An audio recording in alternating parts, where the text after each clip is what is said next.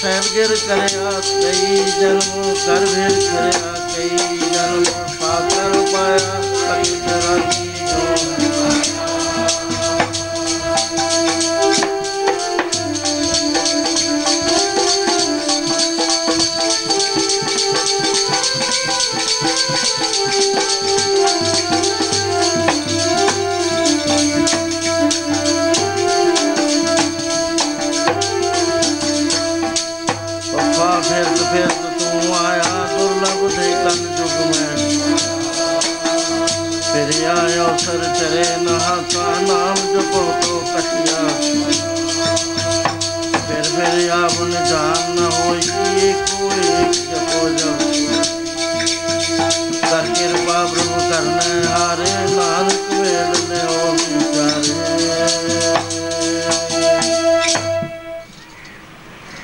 ਸਾਧ ਸੰਗ ਗੱਜ ਕੇ ਬੋਲਣਾ, ਸਤਨਾਮ। ਕਾਰੋਬਾਰ ਤੋਂ ਪਹੁੰਚਦੇ ਹੋਏ ਆਪ ਗੁਰੂ ਦਰਬਾਰ ਪਹੁੰਚੇ ਹੋ। ਕੀਰਤਨ ਸਰਵਣ ਕਰ ਰਹੇ ਸੀ।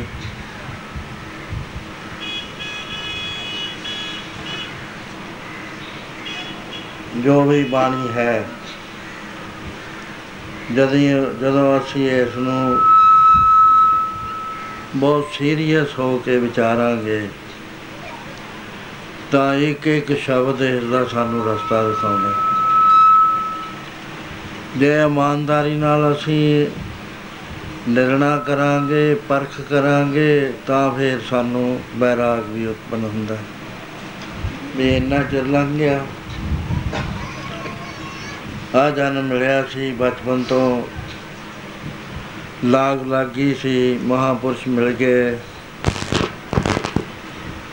ਕੀ ਮਿਲਾਪ ਹੋਇਆ ਹੈ ਕਿ ਨਹੀਂ ਹੋਇਆ ਅਜੇ? ਤੇ ਸਮਾਂ ਤਾਂ ਲੰਘ ਜਾਣਾ ਹੈ। ਸਰੀਰ ਦੀਆਂ ਹਾਲਤਾਂ ਹਾਲਤਾਂ ਹੋਇਆ ਕਰਦੀਆਂ ਬਾਲ ਜਵਾਨੀ ਔਰ ਵਿਰਧ ਫੁਨ ਤੀਨ ਅਵਸਥਾ ਦਾ ਦਸ ਬਾਲ ਤਨ ਢੀ ਸ਼ਰਵਣ ਤੀਸਾ ਕਾ ਸੁੰਦਰ ਕਹਾਵੈ। ਚਾਲੀ ਸੁਪੁਰ ਹੋਏ ਪਚਾਸੀ ਪਖ, ਪਗ ਖਿਸੈ ਬੜੇ ਪਾਵੈ ਸੱਠੀ ਕੈ ਬੜੇ ਪਾਵੈ ਸਤਰਾ ਕਾ ਮਤਹੀਣ ਅਸੀਆਂ ਕਾ ਵਿਵਹਾਰ ਨਾ ਪਾਵੈ। ਨੇ, ਨਬੇ ਕਾ ਸੇ ਜਾਸਨੀ ਮੂਲ ਨ ਜਾਣੇ ਆਪ ਵੱਲ। 10 ਸਾਲ ਤੱਕ ਬੱਚਾ ਸੀ 20 ਸਾਲ ਤੱਕ ਖਾ ਪੀ ਕੇ ਸਰੀਰ ਬਣਿਆ। ਰਮਨ ਇਹਦੇ ਅੰਦਰ ਆਏ। ਬੇਅੰਤ ਸਵਾਦ ਮਾਨਣ ਦੀਆਂ ਬਿਰਤੀਆਂ ਇਹਦੇ ਅੰਦਰ, ਖਾਣ ਦੀਆਂ, ਪੀਣ ਦੀਆਂ, ਭੋਗਾਂ ਦੀਆਂ, ਪਹਿਨਣ ਦੀਆਂ, ਸਵਾਰੀਆਂ ਦੀਆਂ, ਸੈਰ ਸਪਾਟਿਆਂ ਦੀਆਂ ਪੈਦਾ ਹੋਈਆਂ। ਤੀਹ ਦਾ ਸੁੰਦਰ ਬਣ ਗਿਆ। ਤੀਹ ਤੋਂ 40 ਤੱਕ ਪੂਰਾ ਹੋ ਗਿਆ 10 ਸਾਲ ਦਾ ਸਮਾਂ। ਸੁੰਦਰ ਹੈ ਇਹਦੇ ਅੰਦਰ, ਸਰੀਰ ਘਟਿਆ ਨਹੀਂ ਹੈ। ਵਧਿਆ ਤਾਂ ਹੈ, ਲੇਕਿਨ ਘਟਿਆ ਨਹੀਂ 30 ਸਾਲ ਤੋਂ ਬਾਅਦ 40 ਦਾ ਪੂਰਾ ਹੋ ਗਿਆ। ਪੂਰਾ ਹੋਇਆ, ਠਹਿਰ ਰਿਹਾ ਸਰੀਰ ਅਜੇ ਵੀ ਨਹੀਂ ਘਟਦਾ। ਥੋੜੇ ਜਿਹੀ ਹਰਕਤ 'ਚ ਫ਼ਰਕ ਪੈ ਗਿਆ।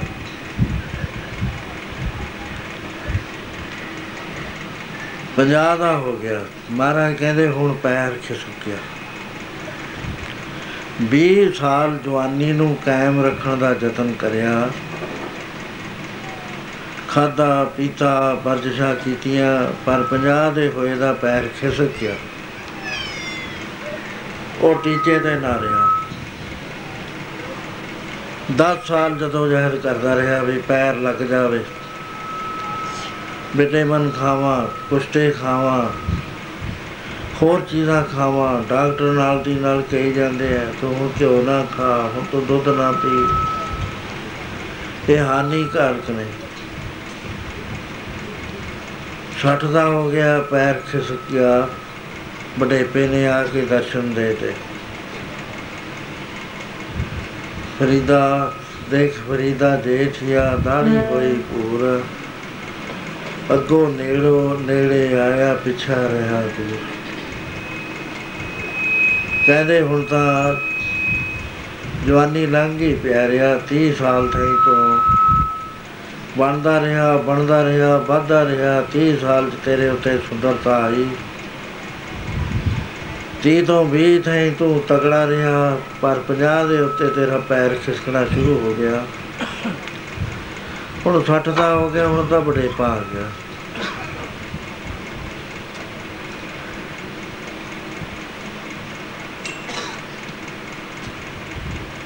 ਤੇ ਹੁਣ ਤੋਂ ਵਿਚਾਰ।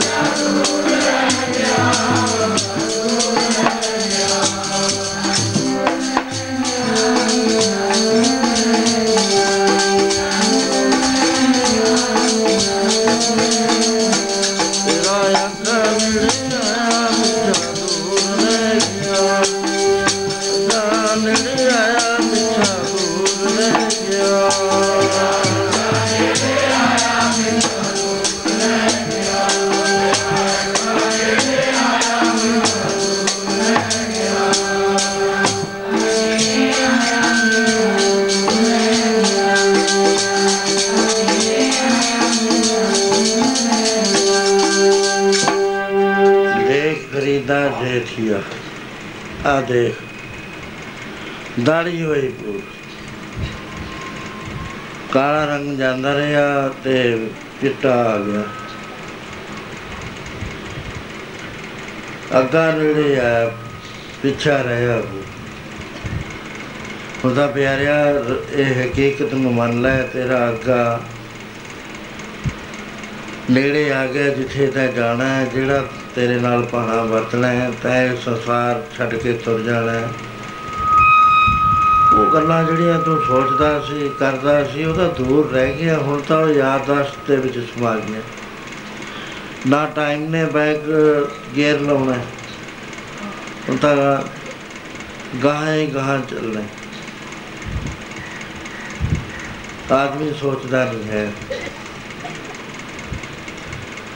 ਸੋਚ ਉਹੀ ਰਹਿੰਦੀ ਹੈ, ਬਿਰਤੀ ਉਹੀ ਰਹਿੰਦੀ ਹੈ ਉਸ ਤੋਂ ਵੀ ਵਿਗੜ ਜਾਂਦੀ ਹੈ। ਬਚਪਨ ਚ ਜੇ ਬਿਰਤੀ ਬਹੁਤ ਸ਼ੁੱਧ ਹੁੰਦੀ ਹੈ। ਆਦਮੀ ਜੇ ਚਾਹੇ ਬਚਪਨ ਤੋਂ ਬਹੁਤ ਤਰੱਕੀ ਕਰ ਸਕਦਾ ਹੈ, ਕਿਉਂਕਿ ਨਾਮ ਜਪਣ ਦਾ ਜਿਹੜਾ ਵੇਲਾ ਹੈ, ਮਹਾਰਾਜ ਨੇ ਕਿਹਾ ਵੀ ਉਹ ਵੇਲਾ ਜਿਹੜਾ ਨਾ ਬਿਲਕੁਲ ਪਹਿਲਾਂ ਤੋਂ ਹੈ। 5-7 ਸਾਲ ਦੀ ਉਮਰ ਤੋਂ। ਜੇ ਤਾਂ ਜਪਣਾ ਹੈ। ਫਿਰ ਤਾਂ ਦਿਮਾਗ 'ਚ ਚਲਾਕੀਆਂ ਆ ਜਾਂਦੀਆਂ ਨੇ, ਗੱਲ ਨਹੀਂ ਕਰਦਾ, ਉਸ ਵੇਲੇ ਜਪ ਸਕਦਾ ਹੈ। ਉਹਦੇ ਵੇਲੇ ਆਦਮੀ ਦਾ, ਜੇ ਬੱਚੇ ਦਾ ਇਰਾਦਾ ਬਣ ਜਾਵੇ, ਦਿਲ ਇਰਾਦਾ ਹੁੰਦਾ ਬੱਚੇ ਦਾ। ਉਹਨੇ ਨਹੀਂ ਦੇਖਣਾ ਵੀ ਇਹਦਾ ਕੋਈ ਫਾਇਦਾ ਹੈ ਕਿ ਇਹਦਾ ਨਹੀਂ ਹੈ, ਉਹਨੇ ਨਾਮ ਜਪਣਾ ਹੈ, ਨਾਮ ਜਪਣਾ ਹੀ ਹੈ। ਜਿਨੇ ਵੀ ਮਹਾਪੁਰਸ਼ ਹੋਏ ਨੇ, ਬਚਪਨ ਦੇ ਵਿੱਚ ਲੱਗੇ ਨੇ ਹੋ ਬਾਰਾ ਕਹਿੰਦੇ, ਨਾਮ ਜਪੋ ਜੀ, ਐਸੇ ਐਸੇ, ਧਰੂ ਪ੍ਰਲਾਦ ਜਪਿਓ ਹਰ ਜੈਸ ਜਿੰਨੀ ਦ੍ਰਿੜਤਾ ਦੇ ਨਾਲ ਧਰੂ ਨੇ 5 ਸਾਲ ਦੀ ਉਮਰ ਤੇ ਜਪਣਾ ਸ਼ੁਰੂ ਕਰਿਆ।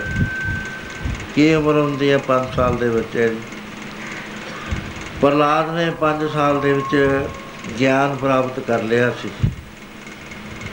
ਨਾਰਦ ਮੁਨੀ ਦੇ ਆਸ਼ਰਮ ਵਿੱਚ ਰਹਿ ਕੇ ਬ੍ਰਹਮ ਗਿਆਨ ਦੀ ਪ੍ਰਾਪਤੀ ਹੋ ਗਈ। ਉਹਦੇ ਬਲ ਕਰਕੇ ਉਹ ਸਾਰਾ ਜ਼ੋਰ ਲਾ ਲਿਆ ਹਰਨਾਕਸ਼ ਨੇ। ਉਹਦੀ ਹਾਰ ਨਹੀਂ ਹੋਣ ਦਿੱਤੀ ਪ੍ਰਭੂ ਨੇ, ਕਿਉਂਕਿ ਪ੍ਰਭੂ ਜਿਉਂਦੀ ਜਾਗਦੀ ਸ਼ਕਤੀ ਹੈ, ਜਿੱਥੇ ਸਾਡੇ ਮਨ ਵਿੱਚ ਇਹ ਨਹੀਂ ਨਾ ਬੈਠਦਾ ਵਾਹਿਗੁਰੂ ਦਾ ਪਿਆਰ ਨਹੀਂ ਬੈਠਦਾ ਉਨੀ ਦੇਰ ਤੱਕ ਗੱਲ ਨਹੀਂ ਬਣਦੀ। ਪਿਆਰ ਕਦੇ ਵੀ ਡਿਵਾਈਡਡ ਨਹੀਂ ਹੋਇਆ ਕਰਦਾ। ਪਿਆਰ ਹਮੇਸ਼ਾ ਇੱਕ ਨਾਲ ਹੁੰਦਾ ਹੈ, ਇੱਕੋ ਥਾਂ ਪਿਆਰ ਹੁੰਦਾ ਹੈ। ਇੱਕ ਪਿਆਰ ਐਸਾ ਪਿਆਰ ਹੈ ਜਿਹੜਾ ਪਿਆਰ ਕਰਕੇ ਸਾਰੇ ਸਭਨਾਂ ਨਾਲ ਪਿਆਰ ਹੁੰਦਾ ਹੈ। ਦੁਨੀਆ ਦੇ ਵਿੱਚ ਇੱਕ ਵਿਦਿਆ ਐਸੀ ਹੈ ਜੇ ਉਹ ਪੜ੍ਹ ਲਈ ਜਾਵੇ, ਹੋਰ ਵਿਦਿਆ ਦੀ ਲੋੜ ਹੀ ਨਹੀਂ ਹੈ। ਦੁਨੀਆ ਦੇ ਵਿੱਚ ਇੱਕ ਐਸਾ ਕਰਮ ਹੈ ਜੇ ਉਹ ਕਰਮ ਕਰ ਲਿਆ ਜਾਵੇ, ਕਿਸੇ ਕਰਮ ਕਰਨ ਦੀ ਲੋੜ ਨਹੀਂ ਦੁਨੀਆ ਦੇ ਵਿੱਚ ਇੱਕ ਐਸਾ ਸੁਖ ਹੈ ਜੇ ਉਹ ਪ੍ਰਾਪਤ ਹੋ ਜਾਵੇ, ਫਿਰ ਕਿਸੇ ਸੁਖ ਦੀ ਲੋਚਾ ਹੀ ਨਹੀਂ ਰਹਿੰਦੀ। ਇੱਕ ਮਹਾਪੁਰਸ਼ ਸੀ, ਉਹਨਾਂ ਦੇ ਲੜਕੇ ਪੜ੍ਹ ਕੇ ਆਏ ਸੀ, ਉਹਨਾਂ ਨੇ ਉਹਦੇ ਉੱਤੇ ਆ ਸਵਾਲ ਕਰੇ ਸੀ, ਜਿਹੜੇ ਮੈਂ ਬੋਲੇ। ਕਹਿੰਦੇ, ਤੂੰ ਉਹ ਵਿਦਿਆ ਪੜ੍ਹੀ ਹੈ ਜਿਹੜੀ ਪੜ੍ਹ ਕੇ ਫੇਰ ਕਹਾਂ ਲੋੜ ਨਹੀਂ ਰਹਿੰਦੀ? ਤੈਨੂੰ ਉਹ ਗਿਆਨ ਆਇਆ, ਜਿਸ ਗਿਆਨ ਨੂੰ ਆ ਕੇ ਕਿਸੇ ਹੋਰ ਕਰਮ ਕਰਨ ਦੀ ਲੋੜ ਨਹੀਂ ਰਹਿੰਦੀ। ਤਾਂ ਉਹ ਸੁਖ ਦੇਖਿਆ, ਜਿਸ ਸੁਖ ਨੂੰ ਪ੍ਰਾਪਤ ਕਰਕੇ ਹੋਰ ਕਿਸੇ ਸੁਖ ਦੀ ਇੱਛਾ ਨਹੀਂ ਰਹਿੰਦੀ। ਪੜ ਕੇ ਆਇਆ ਸੀ, ਕਹਿਣ ਲੱਗਿਆ, ਪਿਤਾ ਜੀ, ਮੈਨੂੰ ਤਾਂ ਇਹ ਗੱਲ ਦਾ ਪਤਾ ਨਹੀਂ ਹੈ ਕਹਿੰਦੇ, ਚੰਗਾ, ਤੂੰ ਧਰਮਰਾਜ ਕੋਲ ਜਾ, ਉਹ ਤੈਨੂੰ ਇਹ ਵਿਦਿਆ ਪੜਾਊਗਾ ਧਰਮਰਾਜ ਮਿਲਦਾ ਨਹੀਂ ਹੈ ਕਿੰਨੇ ਦਿਨ ਇਹਨੂੰ ਖੜਨਾ ਪਿਆ, ਫਿਰ ਉਹਨੇ ਐਂਟਰੀ ਦਿੱਤੀ, ਫਿਰ ਉਹਨੂੰ ਵਿਦਿਆ ਪੜਾਈ ਉਹ ਉਹ ਵਿਦਿਆ ਹੈ, ਪਰਮ ਵਿਦਿਆ, ਆਤਮਿਕ ਸਾਇੰਸ ਜੇ ਆ ਜਾਵੇ, ਸਭ ਕੁਝ ਹੋ ਜਾਂਦਾ। ਸੋ ਆ, ਇਹਦੇ ਮਨ 'ਚ ਨਹੀਂ ਬੈਠਦੀ ਕਿੰਨਾ ਹੀ ਯਤਨ ਕਰ ਲੋ ਕਿੰਨਾ ਹੀ ਕੀ ਬੋਲੀ ਆ, ਮੈਂ ਸਖਾਲੀ ਜੀ ਬੋਲਦਾ। ਨਾ ਮੇਰੇ ਬੈਠੇ, ਨਾ ਸੁਣਨ ਵਾਲਿਆਂ ਨੇ, ਕੋਈ ਬਿਰਲਾ ਪੁਰਸ਼ ਹੋਣਾ ਜਿਹੜਾ ਵਿੱਚੋਂ ਹੀ ਲਾਹ ਲੈ ਜਾਂਦਾ ਸੁਣਦੇ ਸੁਣਦੇ ਸਮੇਂ ਬੀਤ ਗਏ। ਬਚਪਨ ਤੋਂ ਹੀ ਮੈਂ ਬੋਲਦੇ ਬਹੁਤ ਛੋਟੀ ਉਮਰ ਤੋਂ 13 14 ਸਾਲ ਦੀ ਤੋਂ ਬੋਲਣਾ ਸ਼ੁਰੂ ਕਰਿਆ ਹੈ 81ਵਾਂ ਸਾਲ ਸਰੀਰ ਦਾ ਹੋ ਗਿਆ। ਮੈਂ ਬੋਲਦਾ ਹੀ ਚਲਿਆ ਜਾਂਦਾ, ਸੁਣਨ ਵਾਲੇ ਸੁਣਦੇ ਹੀ ਤੁਰੇ ਜਾਂਦੇ ਨੇ, ਮੈਂ ਲਿਖਦਾ ਤੁਰਿਆ ਜਾ ਰਿਹਾ ਪੜਨ ਵਾਲੇ ਪੜ੍ਹੀ ਜਾਂਦੇ ਨੇ। ਉਹ ਗੱਲ ਹੱਥ ਨਹੀਂ ਆ ਰਹੀ, ਜਿਹਦੇ ਬਾਰੇ ਗੱਲਾਂ ਲਿਖਦੇ ਆ, ਪੜ੍ਹਦੇ ਆ, ਬੋਲਦੇ ਆ। ਪਿਛਲੇ ਜ਼ਬਾਨ 'ਚ ਮੈਂ ਦੱਸਿਆ ਸੀ ਬੜਾ ਸੀਰੀਅਸ ਥਾਟ ਦੇ ਉਹ ਥੋੜੀਆਂ ਜਿਹੀਆਂ ਗੱਲਾਂ ਜਿਹੜੀਆਂ ਨੇ ਨੇ ਉਹ ਬਸ ਜਾਂਦੀਆਂ ਨੇ ਹਿਰਦੇ 'ਚ। ਤਤ ਬਾਤਾਂ ਹੁੰਦੀਆਂ ਨੇ। ਪਰਮੇਸ਼ਰ ਨੇ ਸੰਸਾਰ ਬਣਾਉਣ ਤੋਂ ਬਾਅਦ ਕਿਹਾ, ਮੇਰੇ ਕੋਲ ਸਭ ਤੋਂ ਜ਼ਿਆਦਾ ਕੀਮਤੀ ਚੀਜ਼ ਹੈ ਇੱਕ। ਫਰਿਸ਼ਤਿਆਂ ਨੂੰ ਕੌਨਫੀਡੈਂਸ ਚ ਲਿਆ ਦੇਵਤਿਆਂ ਨੂੰ ਵਿਸ਼ਵਾਸ ਪਾਤਰ ਬਣਾਇਆ। ਵੀ ਜਾਓ ਕੋਈ ਜਗ੍ਹਾ ਦੇਖ ਕੇ ਆਓ ਜਿੱਥੇ ਮੈਂ ਇਹ ਟਿਕਾ ਦੇਵਾਂ ਤੇ ਕਿਸੇ ਦੇ ਹੱਥ ਵਿੱਚ ਨਾ ਆਵੇ। ਬੜੀਆਂ ਜਗ੍ਹਾ ਦੇਖੀਆਂ ਉਹਨਾਂ ਨੇ ਆ ਕੇ ਕਿਹਾ, ਮਹਾਰਾਜ, ਫਲਾਣਾ ਪਹਾੜ ਇੰਨਾ ਉੱਚਾ ਹੈ। ਉਹਦੇ ਉੱਤੇ ਬਰਫੇ ਬਰਫ ਜੰਮੀ ਰਹਿੰਦੀ ਹੈ। ਉਹਦੇ ਵਿੱਚ ਇੱਕ ਗੁਫਾ ਹੈ, ਉਹਦੇ ਵਿੱਚੋਂ ਹਰ ਵਕਤ ਪਾਣੀ ਨਿਕਲਦਾ ਰਹਿੰਦਾ, ਜਿਵੇਂ ਗੰਗਾ ਨਿਕਲਦੀ ਹੈ ਗੋਮੁਖ ਤੋਂ ਕਿਤੋਂ ਆਉਂਦਾ ਨਹੀਂ ਪਾਣੀ ਦੀਦਾ ਉੱਥੋਂ ਹੀ ਪੈਂਦਾ ਦੀਦਾ ਉਹ ਪਾਣੀ ਦੇ ਵਿੱਚ ਜੇ ਰੱਖ ਦਿੱਤੀ ਜਾਵੇ ਤਾਂ ਉਹ ਗੁਫਾ 'ਚ ਕੋਈ ਵੜਦਾ ਨਹੀਂ। ਉਹ ਬੜਾ ਸੁਰੱਖਿਅਤ ਥਾਂ ਹੈ। ਬਰਫਾਂ ਦੇ ਹੇਠ ਦੇ ਦਈਏ ਜਾਂ ਬੋਰ ਕਰਕੇ ਧਰਤੀ ਦੇ ਵਿੱਚ ਛੁਪਾ ਦਈਏ ਪਰਮੇਸ਼ਰ ਕਹਿਣ ਲੱਗੇ ਜੋ ਮੈਂ ਮਨੁੱਖ ਬਣਾਇਆ ਹੈ, ਇਹ ਸਤ ਚਿੱਤ ਆਨੰਦ ਦੇ ਵਿੱਚੋਂ ਵਿਛੜ ਕੇ ਜਾ ਰਹੀ ਹੈ ਰੂਹ ਇਹਨੇ ਆਨੰਦ ਦੀ ਖੋਜ ਕਰਨੀ ਹੈ, ਸੁਖ ਦੀ ਖੋਜ ਕਰਨੀ ਹੈ। ਸੁਖ ਦੀ ਖੋਜ ਵਿੱਚ ਇਸਨੇ ਨਾ ਕੋਈ ਪਹਾੜ ਛੱਡਣਾ ਹੈ ਟੋਲਣ ਤੋਂ, ਨਾ ਧਰਤੀ ਟੋਲਣ ਤੋਂ ਛੱਡਣੀ ਹੈ। ਮੇਰਾ ਲੁਕਾਇਆ ਹੋਇਆ ਸੋਨਾ, ਚਾਂਦੀ, ਗੈਸਾਂ, ਹੋਰ ਤਲ ਬੇਅੰਤ ਤਰ ਤਰਲ ਪਦਾਰਥ ਨੇ ਮਸ਼ੀਨਾਂ ਹੀ ਆ ਜੇ ਬਣਾ ਲਈਆਂ, ਲੈਣੀਆਂ, ਵਿੱਚੇ ਦੇਖ ਲੂਗਾ। ਵੀ ਇੱਥੇ ਪਈ ਹੈ। ਬਰਫਾਂ ਦੇ ਥੱਲੇ ਇਹ ਦੇਖ ਲੂਗਾ ਜੇ ਤੁਸੀਂ ਚੰਦ ਵਿੱਚ ਰੱਖਿਆ ਹੈ ਉੱਥੇ ਇਹਨੇ ਪਹੁੰਚ ਜਾਣਾ। ਫਿਰ ਇਹ ਪ੍ਰਭੂ, ਕੀ ਕੀਤਾ ਜਾਵੇ? ਕਹਿਣ ਲੱਗੇ, ਇਹਦੀ ਕੀਮਤ ਕੋਈ ਨਹੀਂ ਹੈ। ਉਹ ਹੱਦ ਤੋਂ ਜ਼ਿਆਦਾ ਕੀਮਤੀ ਚੀਜ਼ ਹੈ। ਉਹ ਕੀ ਹੈ? ਕਹਿਣ ਲੱਗੇ, ਮੇਰਾ ਆਪਣਾ ਆਪ। ਮੇਰਾ ਮੇਰੀ ਨਾਮ ਸ਼ਕਤੀ। ਮਹਾਰਾਜ, ਤੁਹਾਡਾ ਆਪਣਾ ਆਪ ਕੀ ਹੈ ਕਹਿੰਦੇ ਆਤਮਾ? ਇਹ ਮੈਂ ਇਸ ਮਨੁੱਖ ਤੋਂ ਬਚਾ ਕੇ ਰੱਖਣਾ ਚਾਹੁੰਦਾ ਵੀ ਇਹ ਅਧਿਕਾਰੀ ਹੋਵੇ ਤਾਂ ਇਹਨੂੰ ਮਿਲੇ, ਦੂਏ ਨੂੰ ਨਾ ਮਿਲ ਜੇ, ਨਹੀਂ ਤਾਂ ਇਹਨੇ ਟੋਲ ਲੈਣੀ ਹੈ। ਇਹ ਕਿਸੇ ਕੰਮ ਦਾ ਵੀ ਨਹੀਂ ਰਹਿਣਾ। ਉਸ ਵੇਲੇ ਕਹਿਣ ਲੱਗੇ हे ਪ੍ਰਭੂ, ਤੁਸੀਂ ਕੀ ਸੋਚਿਆ? ਕਹਿਣ ਲੱਗੇ, ਮੈਂ ਤਾਂ ਜਿਹੜਾ ਸੋਚਿਆ ਉਹ ਬਿਲਕੁਲ ਠੀਕ ਹੈ। ਉਹ ਇਹ ਹੈ ਕਿ ਮੈਂ ਇਹਦੇ- ਇਹ ਮਨੁੱਖ ਦੇ ਅੰਦਰ ਇਹ ਲੁਕੋ ਦੇਣਾ ਹੈ। ਇਹ ਜਿਹੜਾ ਨਾਮ ਹੈ, ਨੌ ਨਿਧ ਅੰਮ੍ਰਿਤ ਪ੍ਰਭ ਕਾ ਨਾਮ ਦੇਹੀ ਮੈਂ ਇਸ ਕਾ ਵਿਸਰਾਮ ਸੁਨ ਸਮਾਦ ਅਨਹਤ ਹੈ, ਨਾਦ ਕਹਿਣ ਨਾ ਜਾਈਏ, ਅਚਰਜ ਵਿਸਮਾਦ ਇਹ ਨਾਮ ਸ਼ਕਤੀ, ਆਤਮ ਸ਼ਕਤੀ ਮੈਂ ਇਹਦੇ ਵਿੱਚ ਛੁਪਾ ਦੇਣੀ ਹੈ। ਇਹਨੇ ਬਾਹਰ ਟੋਲ ਹੀ ਜਾਣਾ। ਹੈ। ਕਹਿਣ ਲੱਗੇ ਇਹ ਪ੍ਰਭੂ, ਫੇਰ ਤਾਂ ਇਹ ਇੱਕ ਬੜਾ ਮਨੁੱਖ ਨਾਲ ਧੱਕਾ ਹੈ। ਤੁਸੀਂ ਆਪਣਾ ਆਪ ਛੁਪਾ ਰਿਆ ਇਹਨੇ ਟੋਲਣਾ ਹੈ। ਕਹਿੰਦੇ, ਮੈਨੂੰ ਨਹੀਂ ਟੋਲਣਾ। ਮੇਰੇ ਵਿੱਚ ਹੈ ਸੱਚ, ਚਿੱਤ, ਆਨੰਦ, ਸੁਖ ਦੀ ਤਲਾਸ਼ ਇਹਨੇ ਕਰਨੀ ਹੈ। ਇਹਨੂੰ ਨਹੀਂ ਪਤਾ ਵੀ ਮੇਰੇ ਸੁਖ ਜੇ ਮੈਂ ਟੋਲਾ ਤਾਂ ਇਹ ਪਰਮੇਸ਼ਰ ਦੇ ਵਿੱਚ ਸਾਰੇ ਸੁਖ ਨੇ। ਸਾਰੀਆਂ ਸ਼ਾਂਤੀਆਂ ਨੇ, ਸਾਰੇ ਆਨੰਦ ਨੇ, ਸਭ ਕੁਝ ਹੈ। ਪਰ ਇਹਨੇ ਬਾਹਰ ਟੋਲਣਾ। ਹੈ ਪ੍ਰਭੂ, ਫੇਰ ਇਹ ਜੀਵ ਐਵੇਂ ਹੀ ਭਟਕਦਾ ਰਹੂ, ਕਹਿੰਦੇ ਨਹੀਂ, ਮੈਂ ਆਪਣੇ ਮਹਾਪੁਰਸ਼ ਭੇਜੂਗਾ।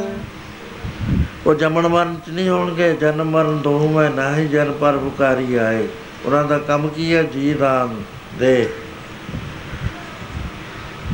ਭਗਤੀ ਲਾਇਨ, ਹਰਸ਼ੋ ਲੈਨ ਮਲਾਏ ਉਹ ਟੋਲ ਦੇਣਗੇ, ਇਹ ਮੈਂ ਇਹਦੇ ਅੰਦਰ ਰੱਖਦਾ, ਸੰਕੇਤ ਦਿੰਦਾ ਇਹਨੂੰ ਪ੍ਰਗਟ ਕਰਦਾ। ਇਹ ਸਰੀਰ ਸਭ ਧਰਮ ਹੈ, ਜਿਸ ਅੰਦਰ ਸੱਚੇ ਕੀ ਵਿੱਚ ਜੋਤ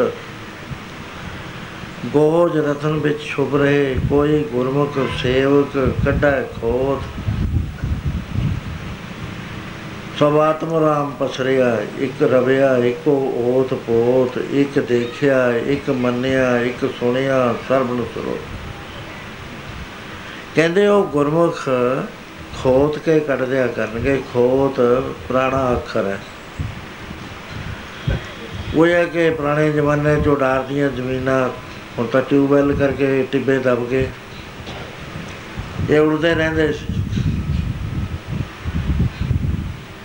ਖੂਹ ਦਬ ਜਾਇਆ ਕਰਦੇ ਸੀ। 100 ਸਾਲ ਹੋ ਗਿਆ, ਪਤਾ ਰਿਹਾ ਉਹਨਾਂ ਨੂੰ ਵੀ ਸਾਡੇ ਖੂਹ ਹੈ ਖੇਤ ਵਿੱਚ। ਲੱਭ ਰਿਹਾ ਨਹੀਂ। ਓਡ ਓਡਾਂ ਦਾ ਓਡ ਹੋਇਆ ਕਰਦੇ ਸੀ ਬਾਹਰਲੀ ਕੌਮ ਸੀ। ਉਹਨਾਂ ਦਾ ਕੰਮ ਇਹ ਹੀ ਹੁੰਦਾ, ਉਹ ਪੁਰਾਣੇ ਖੂਹ ਕੱਢਦੇ ਹੁੰਦੇ, ਜਾਂ ਖੂਹ ਚਿਣਦੇ ਹੁੰਦੇ। ਉਹਨਾਂ ਕੋਲ ਜਾਂਦੇ ਨੇ, ਉਹਨਾਂ ਕੋਲ ਹੁੰਦੀਆਂ ਬੱਕਰੀਆਂ ਭੇਡਾਂ। ਇਹ ਬੱਕਰੀ ਨੂੰ ਵਾਹਿਗੁਰੂ ਨੇ ਇਹ ਜੀ ਸੂਝ ਦਿੱਤੀ ਹੈ ਕਦੇ ਬੰਦ ਹੋਵੇ, ਖੂਹ ਉਹਦੇ ਤੇ ਪੈਰ ਨਹੀਂ ਧਰਦੀ ਲਾਂਬੇ ਦੀ ਹੋ ਕੇ ਲੰਘ ਜਾਂਦੀ। ਉਹ ਫਿਰ ਬੱਕਰੀਆਂ ਘਮਾਉਂਦੇ ਸੀ ਖੇਤ 'ਚ, ਜਿੱਥੇ ਖੂਹ ਦੀ ਸ਼ਕਲ ਬਣ ਜਾਵੇ, ਉੱਥੇ ਕ- ਉਹ ਖੁਣ- ਖੁਣ ਕੇ ਕੱਢ ਦਿੰਦੇ ਸੀ ਇਹਨੂੰ, ਖੁਣ ਕੇ ਖੋਤ ਕਹਿੰਦੇ ਨੇ, ਖੁਣ ਕੇ ਕੱਢਣਾ। ਜਿਵੇਂ ਧਰਤੀ ਦੇ ਵਿੱਚ ਕੋਈ ਗਲੀ ਕੱਢਣੀ ਹੋਵੇ ਖੁਣ ਕੇ, ਪਹਾੜ ਵਿੱਚ ਗਲੀ ਕੱਢਣੀ ਹੋਵੇ, ਖੁਣਦੇ ਨੇ ਉਹਨੂੰ। ਕਹਿੰਦੇ ਗੁਰਮੁਖ ਸੇਵਕ ਦੀ ਮਦਦ ਦੇ ਨਾਲ ਇਹ ਖੁਣ ਕੇ ਕੱਢ ਲੂਗਾ ਇਹਨੂੰ ਲੱਭ ਜਾਊ, ਫਿਰ ਵੀ ਮੇਰੇ ਅੰਦਰ ਤਾਂ ਆਤਮਾ ਹੈ। ਹੋਰ ਕੁਝ ਵੀ ਨਹੀਂ ਹੈ, ਇਹ ਆਤਮਾ ਦਾ ਹੀ ਸਾਰਾ ਸਾਰਾ। ਬਰਮ ਦੇਖੀਏ ਬਰਮ ਸੁਣੀਏ, ਇੱਕ ਇੱਕ ਬੁਖਾਰੀ ਆਤਮ ਸਾਰਾ ਕਰਨਾਰਾ ਪ੍ਰਭ ਬਿਨਾ ਨਹੀਂ ਕਰ ਲਗਨ ਲੱਗੇਗੀ ਹੋਸ਼ ਵਾਲਿਆਂ ਨੂੰ। ਜਿਨ੍ਹਾਂ ਨੇ ਪਿਛਲੇ ਯੁੱਗਾਂ 'ਚ ਕਮਾਈ ਕੀਤੀ ਹੈ, ਉਹਨਾਂ ਨੂੰ ਛੇਤੀ ਲੱਗ ਜਾਏਗੀ। ਦੂਜਿਆਂ ਦਾ ਕਿਉਂਕਿ ਮਾਇਆ ਦੇ ਨਾਲ ਮੁਕਾਬਲਾ ਹੈ, ਕਦੇ ਇਹ ਜਜ਼ਬਾ ਉੱਚਾ ਹੋ ਜਾਊਗਾ, ਭਜਨ ਵਾਲਾ, ਕਦੇ ਦੁਨੀਆ ਵਾਲਾ, ਕਦੇ ਭਜਨ ਵਾਲਾ, ਇਹ ਲਗਾਤਾਰ ਇੱਕ ਸੰਘਰਸ਼ ਚੱਲਣਾ ਇਹ ਇੱਕ ਸਾਵਧਾਨ ਰਹਿਣਾ ਹੈ ਮਨੁੱਖ ਨੇ। ਲਗਾਤਾਰ ਸੰਘਰਸ਼ ਚ ਰਹਿਣਾ ਹੈ। ਖਾਲਸਾ ਸੋ ਜੋ ਚੜੇ ਤਰੰਗ, ਖਾਲਸਾ ਸੋ ਜੋ ਕਰੇ ਨਿਤ ਜੰਗ। ਜਿਹੜਾ ਹਰ ਵਕਤ ਜੰਗ ਕਰਦਾ ਹੈ। ਕਹਿੰਦੇ ਜੀ ਦੁਸ਼ਮਣ ਇਹਨੇ ਕਿੱਥੋਂ ਲੱਭਣਗੇ ਜੰਗ ਕਰਨ ਨੂੰ? ਮਹਾਰਾਜ ਕਹਿੰਦੇ ਦੁਸ਼ਮਣ, ਮੈਂ ਤਾਂ ਇਹ ਜੇ ਮਹਾ ਭਿਆਨਕ ਦੁਸ਼ਮਣ ਇਹਦੇ ਅੰਦਰ ਪਾ ਦਿੱਤੇ ਨੇ, ਇਹ ਤਾਂ ਮਰਨੇ ਹੀ ਨਹੀਂ ਹੈ ਨਾ ਕਾਮ ਮਰੇ, ਨਾ ਕ੍ਰੋਧ ਮਰੇ, ਨਾ ਲੋਭ, ਨਾ ਮੋਹ। ਨਾ ਹੰਕਾਰ। ਪਿੱਛੇ ਆਤਮ ਮਾਰਗ ਪੜ੍ਹ ਲਿਓ, ਕਿਤੇ ਕੱਢ ਕੇ ਉਹਦੇ ਚ ਮਨ ਮਵਾਸੀ ਰਾਜੇ ਦੀ ਫੌਜ ਲਿਖੀ ਹੋਈ ਹੈ। ਇਹ ਕਿੰਨੀ ਭਿਆਨਕ ਫੌਜ ਹੈ, ਕਹੇ ਦੇ ਭੈੜੇ ਝੰਡੇ ਨੇ। ਕਿੰਨੇ ਕਿੰਨੇ ਘੋੜਿਆਂ ਦੇ ਰਥ ਨੇ ਇਹਨਾਂ ਕੋਲ, ਕਿਹੇ ਦੇ ਸੂਰਮਿਆਂ ਨੂੰ ਇਹ ਭਗਾ ਕੇ ਮਾਰਦੇ ਨੇ। ਇਹਦਾ ਸੰਘਰਸ਼ ਹੋਣਾ ਹੈ ਹਰ ਸਮੇਂ। ਉਹ ਸੰਘਰਸ਼ ਵਾਸਤੇ ਹੀ ਸਾਨੂੰ ਕਿਹਾ ਹੈ ਮਹਾਰਾਜ ਨੇ ਵੀ ਨਿਤਨੇਮ ਦੇ ਵਿੱਚ ਤੁਸੀਂ ਰੋਜ਼ ਪੜੋ ਹਮਰੀ ਕਰੋ, ਹਾਥ ਦੇ ਰੱਛਾ, ਪੂਰਨ ਹੋਏ, ਚਿਤ ਕੀ ਇੱਛਾ। ਤਬ ਜਾਨਨ ਮਨ ਰਹੇ ਹਮਾਰਾ, ਆਪਣਾ ਜਾਨ ਕਰੋ ਪੁਸ਼ਪਾਰਾ। ਹਮਰੇ ਦੁਸ਼ਟ ਸਭੈ ਤੁਮ ਕਾਵੋ, ਆਪ ਹਾਥ ਦੇ ਮੋਹਿ ਵਿਚਾਓ ਰੋਜ਼ ਇਹਨੂੰ ਪਤਾ ਲੱਗੇ ਵੀ ਦੁਸ਼ਟਾਂ ਦੀ ਨੂੰ ਮਾਰਨ ਵਾਸਤੇ ਮਦਦ ਲੈਣ। ਕਈ ਪ੍ਰੇਮੀ ਕਹਿੰਦੇ ਨੇ ਜੀ, ਗੁਰੂ ਸਾਹਿਬ ਨੇ ਤਾਂ ਕਿਹਾ ਵੀ ਮੇਰੇ ਬੈਰੀ ਚੁਣ ਚੁਣ ਕੇ ਅੱਜੇ ਮਾਰ ਦੋ। ਵੀ ਗੁਰੂ ਸਾਹਿਬ ਦੇ ਬੈਰੀ ਹੋਏ, ਫਿਰ ਇਹ ਬਰਮ ਗਿਆਨ ਤਾਂ ਹੋਇਆ ਨਾ। ਫਿਰ ਤਾਂ ਗੁਰੂ ਸਾਹਿਬ ਨੂੰ ਵੀ ਬਰਮ ਗਿਆਨ ਨਾ ਹੋਇਆ ਜ- ਜਬ ਲਗ ਧਾਰੇ ਬੈਰੀ ਮੀਰ, ਤਬ ਲਗ ਨੇਚਲ ਨਹੀਂ ਚੀਤ। ਜਿੰਨਾ ਚਿਰ ਆਦਮੀ ਦੇ ਅੰਦਰ ਬੈਰੀ ਤੇ ਮਿੱਤਰ ਦਾ ਫ਼ਰਕ ਹੈ, ਉਹਨਾਂ ਚਿਰ ਚਿਤ ਨੇਚਲ ਨਹੀਂ ਹੋਇਆ ਕਰਦਾ। ਬਾਹਰ ਨਹੀਂ ਵੈਰੀ ਵਿਸਰ ਗਈ ਸਭ ਤਾਤ ਪਰਾਈ ਜਬ ਤੇ ਸਾਧ ਸੰਗਤ ਮੋਏ ਪਾਈ ਨਾ ਕੋ ਵੈਰੀ ਨਹੀਂ ਬਿਗਾਨਾ ਸਗਲ ਸੰਗ ਹਮ ਕੋ ਬਾਨਾ। ਬਾਹਰ ਸਾਡਾ ਹਮੇਸ਼ਾ ਹੀ ਰਹਿੰਦਾ ਹੈ, ਨਾਨਕ ਨਾਮ ਚੜ੍ਹਦੀ ਕਲਾ ਤੇਰੇ ਬਾਣੇ ਸਰਬਤ ਖਾ ਭਲਾ ਕਿਉਂਕਿ ਵੈਰੀ ਕੋਈ ਨਹੀਂ ਹੈ। ਅਸੀਂ ਸਭ ਨੂੰ ਆਪਣਾ ਮਿੱਤਰ ਤੇ ਸੱਜਣ ਬਣਾ ਲਿਆ ਦੂਆ ਇੱਥੇ ਹੈ ਕੋਈ ਨਹੀਂ ਪਰ ਜਿਹੜੇ ਇਸ ਗੱਲ ਤੇ ਆਉਣ ਨਹੀਂ ਨਾ ਦਿੰਦੇ, ਉਹ ਅੰਦਰ ਦੁੰਦਰ ਪਾਉਂਦੇ ਫਿਰਦੇ ਨੇ। ਕਾਮ ਦਾ ਜਜ਼ਬਾ ਆ ਜੇ। ਬੜੇ ਬੜਿਆਂ ਨੂੰ ਛੱਟ ਲੈਂਦਾ, ਇਹਨੂੰ ਫਤਿਹ ਕਰਨਾ ਕੋਈ ਮਾਮੂਲੀ ਬਾਤ ਨਹੀਂ, ਇਹਨੂੰ ਕੋਈ ਸੂਰਮਾ ਹੀ ਹੈ ਜਿਹੜਾ ਜਿੱਤਦਾ। ਇਹ ਵਸਤੂ ਵਿਚਾਰ ਨਾਲ ਵੀ ਨਹੀਂ ਜਿੱਤਿਆ ਜਾਂਦਾ। ਜੇ ਵਸਤੂ ਵਿਚਾਰ ਵੀ ਕਰੀਏ, ਦੇਖੀਏ ਵੀ ਇਹ ਪਲਾਸਟਿਕ ਦੇ ਥੈਲੇ ਜੇ ਨੇ ਰੂਪ ਬਣਿਆ ਹੋਇਆ ਕੋਈ ਸੁੰਦਰ ਹੈ, ਕੋਈ ਕਾਲਾ ਹੈ, ਕੋਈ ਪੀਲਾ ਹੈ, ਵਿੱਚ ਕੀ ਹੈ ਇਹਦੇ? ਵਿੱਚ ਇਹਦੇ ਅੰਮ੍ਰਿਤ ਪਿਆ ਮਹਾਰਾਜ ਕਹਿੰਦੇ ਅੰਮ੍ਰਿਤ ਵੀ ਹੈਗਾ, ਪਰ ਅੰਮ੍ਰਿਤ ਦਾ ਤਾਂ ਤੈਨੂੰ ਪਤਾ ਹੀ ਨਹੀਂ। ਤੇਰਾ ਬਾਹ ਪਹਿਲਾਂ ਗੰਦਮੰਦ ਨਾ ਪੈ ਨਾਉ ਨਾ ਬਦਬੂ ਫੈ ਜਾਣ ਪੈਦਾ ਹੋ ਜਾਣ ਉਸੇ ਸਰੀਰ ਦੇ ਅੰਗ ਉੱਤੇ ਕੋਈ ਫੋੜਾ ਫਿਰਸੀ ਹੋ ਜੇ ਬਗਣ ਲੱਗ ਜਾਵੇ। ਨੇੜੇ ਦੀ ਨਹੀਂ ਕੋਈ ਲੰਘਦਾ। ਪਲਾਸਟਿਕ ਦਾ ਪਤਲਾ ਜਿਹਾ ਪਰਦਾ ਪਾਇਆ ਹੋਇਆ, ਜਿਹਦੇ ਨਾਲ ਕੋਈ ਸੁੰਦਰ ਹੈ, ਕੋਈ ਕਰੂਪ ਹੈ। ਮਹਾਰਾਜ ਕਹਿੰਦੇ, ਪਿਆਰਿਆ, ਬੇ, ਇਹਦਾ ਤੂੰ ਮਾਣ ਕਰਦਾ ਹੈ। ਪੁੱਤਰੀ, ਤੇਰੀ ਵਿਦ ਕਰ ਥਾਟੀ ਜਾਨ ਸਤ ਕਰ ਹੋਏਗੀ ਮਾਟੀ ਇਤਨੇ ਕੋ ਤੁਮ ਕਿਆ ਗਰਭ ਕਾਦਾ ਗਰਵ ਕਰਦਾ ਹੈ? ਤੀਨ ਸੇ ਦਿਹਾੜੀ ਕਾ ਮਹਿਮਾਨ, ਅਵਲ ਵਸਤੁ ਜ ਪਏ ਮਾਨ। ਬਿਸ਼ਟਾ, ਅਸਤ, ਰਕਤ, ਪ੍ਰੇਟੇ ਜਾਮ ਇਸ ਉੱਪਰਲੇ ਰੱਖਿਓ ਗਮਾਨ। ਗੰਦ ਬੰਦੇ ਹੀ ਹੈ, ਆਪਣੇ ਆਪ ਨੂੰ ਆਪੇ, ਆਪਣਾ ਵੀ ਸਰੀਰ ਬੁਰਾ ਲੱਗਣ ਲੱਗ ਜਾਂਦਾ ਹੈ। ਰੋਗੀ ਹੋ ਜਾਵੇ, ਬਹਿਣ ਲੱਗ ਜਾਵੇ, ਕੋਈ ਹੋਰ ਵਿਆਧੀ ਖੜੀ ਹੋ ਜਾਵੇ, ਆਪਣੀ ਬਦੂ ਆਪੇ ਨਹੀਂ ਸਾਹਿਬ। ਉਹ ਕਹਿੰਦੇ ਵਸਤੂ ਵਿਚਾਰ ਕੰਮ ਨਹੀਂ ਦੀ ਮਨ ਅੰਨਾ ਹੋਇਆ ਹੁੰਦਾ ਉੱਥੇ। ਇੱਥੇ ਬਸ ਕੰਮ ਕੀ ਦਿੰਦਾ, ਕੰਮ ਦਿੰਦਾ ਨਾਮ। ਨਾਮ ਦਾ ਸ਼ਸਤਰ ਐਸਾ ਹੈ ਪਰਮੇਸ਼ਰ ਨੇ ਨੂੰ ਪੁੱਛਿਆ, ਦੇਵਤਿਆਂ ਨੇ ਵੀ, ਹੈ ਪ੍ਰਭੂ, ਇਹ ਜਿਹੜੇ ਤੁਸੀਂ ਆਤਮ ਵਸਤੂ ਅੰਦਰ ਛੁਪਾ ਦਿੱਤੀ, ਇਹ ਢਕੋਗੇ ਕਾਹਦੇ ਨਾਲ? ਕਹਿੰਦੇ ਹਉਮੈ ਨਾਲ। ਉਹਦੇ ਉੱਤੇ, ਕਹਿੰਦੇ ਉਹਦੇ ਉੱਤੇ ਮਾਇਆ ਦਾ ਪਰਦਾ। ਉਹਦੇ ਉੱਤੇ ਕਹਿੰਦੇ ਅਗਿਆਨ ਦਾ ਪਰਦਾ। ਉਸ ਦੇ ਉੱਤੇ ਕਹਿੰਦੇ ਵਿਸ਼ੇ ਵਿਕਾਰਾਂ ਬਾਸ਼ਨਾਵਾਂ ਦਾ ਪਰਦਾ ਜੋਰ ਲਾ ਲਵੇ ਮਨੁੱਖ, ਚਾਹੇ ਕਰੋੜ ਸਾਲ ਤਾਂ ਨਹੀਂ ਲੰਘ ਸਕਦਾ। ਨਾ ਗਿਆਨ ਨਾਲ, ਨਾ ਕਿਤਾਬਾਂ ਪੜ੍ਹ ਕੇ, ਨਾ ਲੈਕਚਰ ਸੁਣ ਕੇ, ਵੀ ਲੰਘਦਾ ਕੀ ਹੈ? ਕਹਿੰਦੇ ਜਿੰਨੀ ਦੇਰ ਤੱਕ ਇਹਨਾਂ ਚੀਜ਼ਾਂ ਨੂੰ ਖਤਮ ਕਰਨ ਵਾਲੀ ਚੀਜ਼ ਮਨੁੱਖ ਕੋਲ ਨਹੀਂ ਆ ਜਾਂਦੀ ਉਨੀ ਦੇਰ ਤੱਕ ਇਹ ਪੜਦੇ ਨਹੀਂ ਛੱਡਦੇ ਉਹ ਕੀ ਹੈ ਮਹਾਰਾਜ? ਕਹਿੰਦੇ ਉਹ ਹੈ ਮੇਰਾ ਨਾਮ। ਤੇ ਉਹ ਨਾਮ ਦੀ ਮਦਦ ਨਾਲ ਵਾਹਿਗੁਰੂ ਗੁਰਮੰਤਰ ਹੈ, ਜਦ ਹਉਮੈ ਖੋਈ, ਜਦੋਂ ਹਉਮੈ ਖੋ ਗਈ, ਸਾਰੀ ਜੜ ਵੱਢਤੀ, ਜੂੜ ਵੱਢਿਆ ਗਿਆ, ਆਤਮਾ ਪ੍ਰਗਟ ਹੋ ਉਹ ਜਦ ਪ੍ਰਗਟ ਹੋਈ, ਸਾਰੇ ਪਰਮੇਸ਼ਰ ਹੈ ਪਰਮੇਸ਼ਰ ਹੈ, ਹੋਰ ਕੋਈ ਹੈ ਹੀ ਨਹੀਂ।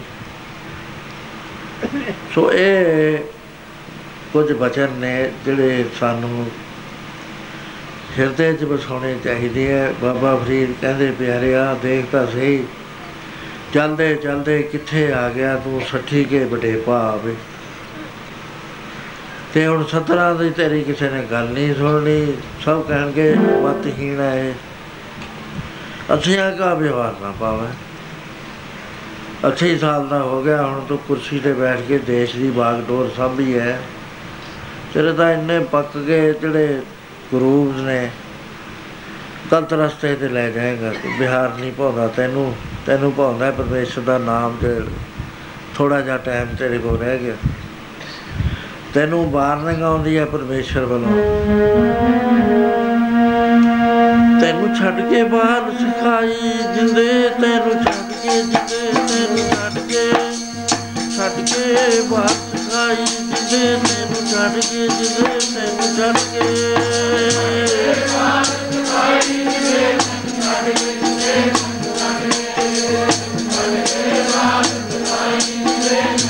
ਜਿੰਦੇ ਛੱਡ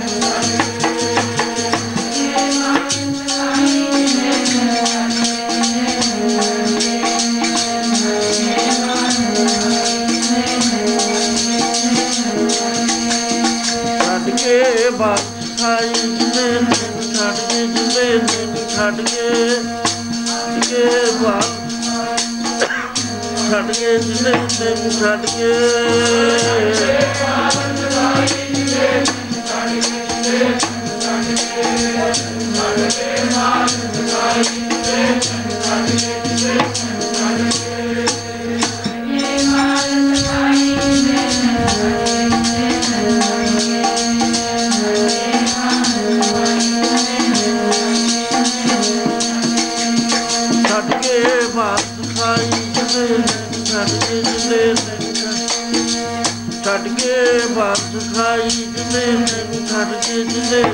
ਤੈਨੂੰ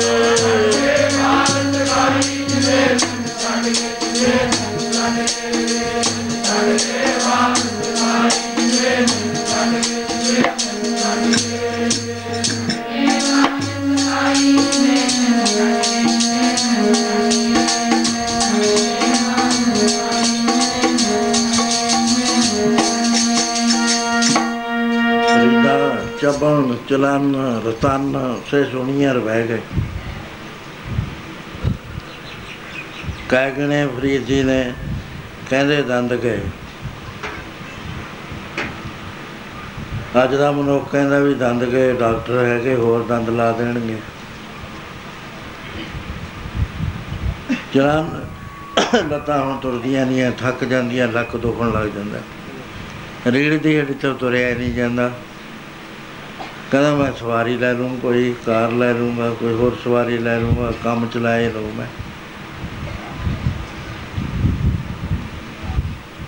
ਅੱਖਾਂ ਦੀ ਜੋਤੀ ਜਾਂਦੀ ਰਹੀ, ਮੋਤੀਆ ਬਿੰਦ ਆ ਗਿਆ, ਕਹਿੰਦੇ ਡਾਕਟਰ ਲੈਂਸ ਪਾ ਦਿੰਦੇ ਨੇ, ਮੇਰਾ ਕੰਮ ਫੇਰ ਕਹਾਂ ਚੱਲ ਜਾਏਗਾ।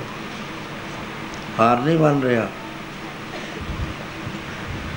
ਕੰਨ ਬਹਿ ਗਏ ਇਹ ਮਸ਼ੀਨਾਂ ਮਿਲਦੀਆਂ, ਲੱਖ ਰੁਪਏ ਦੀ ਆਉਂਦੀ ਹੈ। ਮਾੜਾ ਜਿਹਾ ਵੀ ਕੰਨ ਸਹੀ ਹੋਵੇ, ਸੁਣ ਲੈਂਦੀ ਆ। ਉਹ। ਕਹਿੰਦੇ, ਪਿਆਰਿਆ, ਤੇਰੇ ਸਰੀਰ ਦੇ ਵਿੱਚ ਥਾਂ ਥਾਂ ਦੇ ਉੱਤੇ ਨੁਕਸ ਪੈ ਗਏ। ਤੇਰੀਆਂ ਨਾੜੀਆਂ ਬੰਦ ਹੋ ਗਈਆਂ। ਕਹਿੰਦਾ, ਡਾਕਟਰ ਤੋਂ ਮੈਂ ਬਾਈਪਾਸ ਸਰਜਰੀ ਕਰਾ ਲੂੰ। ਤੇਰੇ ਗੁਰਦੇ ਦੇ ਅੰਦਰ ਨੁਕਸ ਪੈ ਗਿਆ, ਬੜਾ ਜ਼ਬਰਦਸਤ। ਸਟੋਨ ਬਣ ਗਏ। ਕਹਿੰਦਾ, ਇਹ ਵੀ ਮਸ਼ੀਨਾ ਆ ਗਿਆ ਜਾਣ ਦਾ ਨਾਮ ਨਹੀਂ ਲੈਂਦਾ। ਜੋ ਵਚਨ ਗੁਰੂ ਸਾਹਿਬ ਕਹਿ ਰਹੇ ਨੇ, ਉਹਨਾਂ ਨੂੰ ਸੁਣਨ ਤੱਕ ਤਿਆਰ ਨਹੀਂ ਹੈ, ਮੁਕਾਬਲਾ ਕਰ ਰਿਹਾ। ਜਿੰਨਾ ਉਹ ਕਹਿੰਦੇ, ਯਤਨ ਕਰਨਾ ਹੈ, ਕਰ ਲੈ ਅਖੀਰ ਦੇ ਉੱਤੇ ਤਾਂ ਇਹ ਰਿਹਾ ਨਹੀਂ ਕਰਨਾ। ਤਨ ਜੋਗਨ ਫੁੱਲਾਂ ਦੀਆਂ ਬਾੜੀਆਂ ਖਿੜੀਆਂ ਨਾ ਸਦਾ ਰਹਿਣੀਆਂ। ਜੋਗਨ ਫੁੱਲਾਂ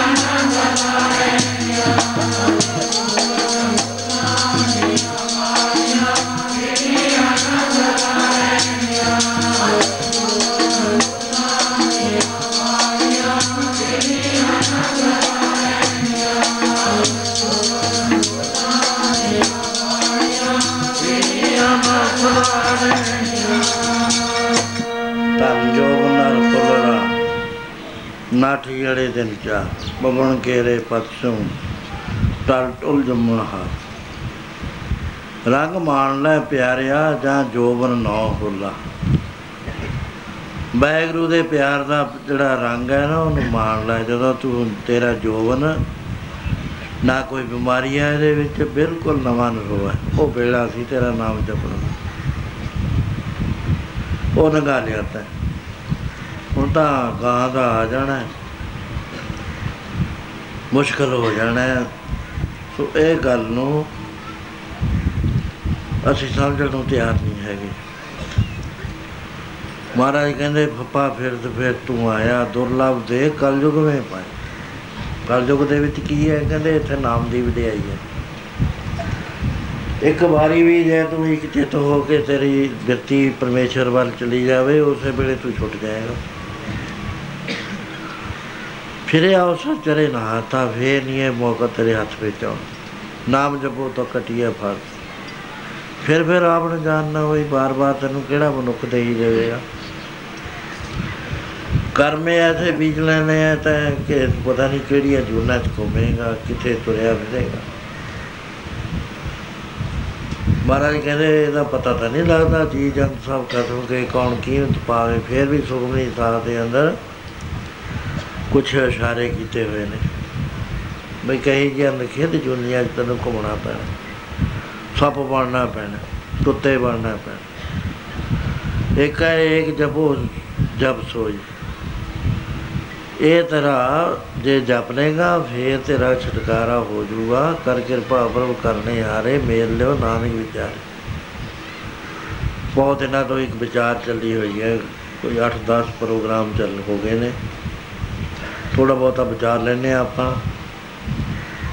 ਉਹ ਇਹ ਹੈ ਕਿ ਇੱਕ ਜੱਟਾਂ ਦਾ ਮੁੰਡਾ ਪੜਿਆ ਲਿਖਿਆ ਨਹੀਂ ਹੈ।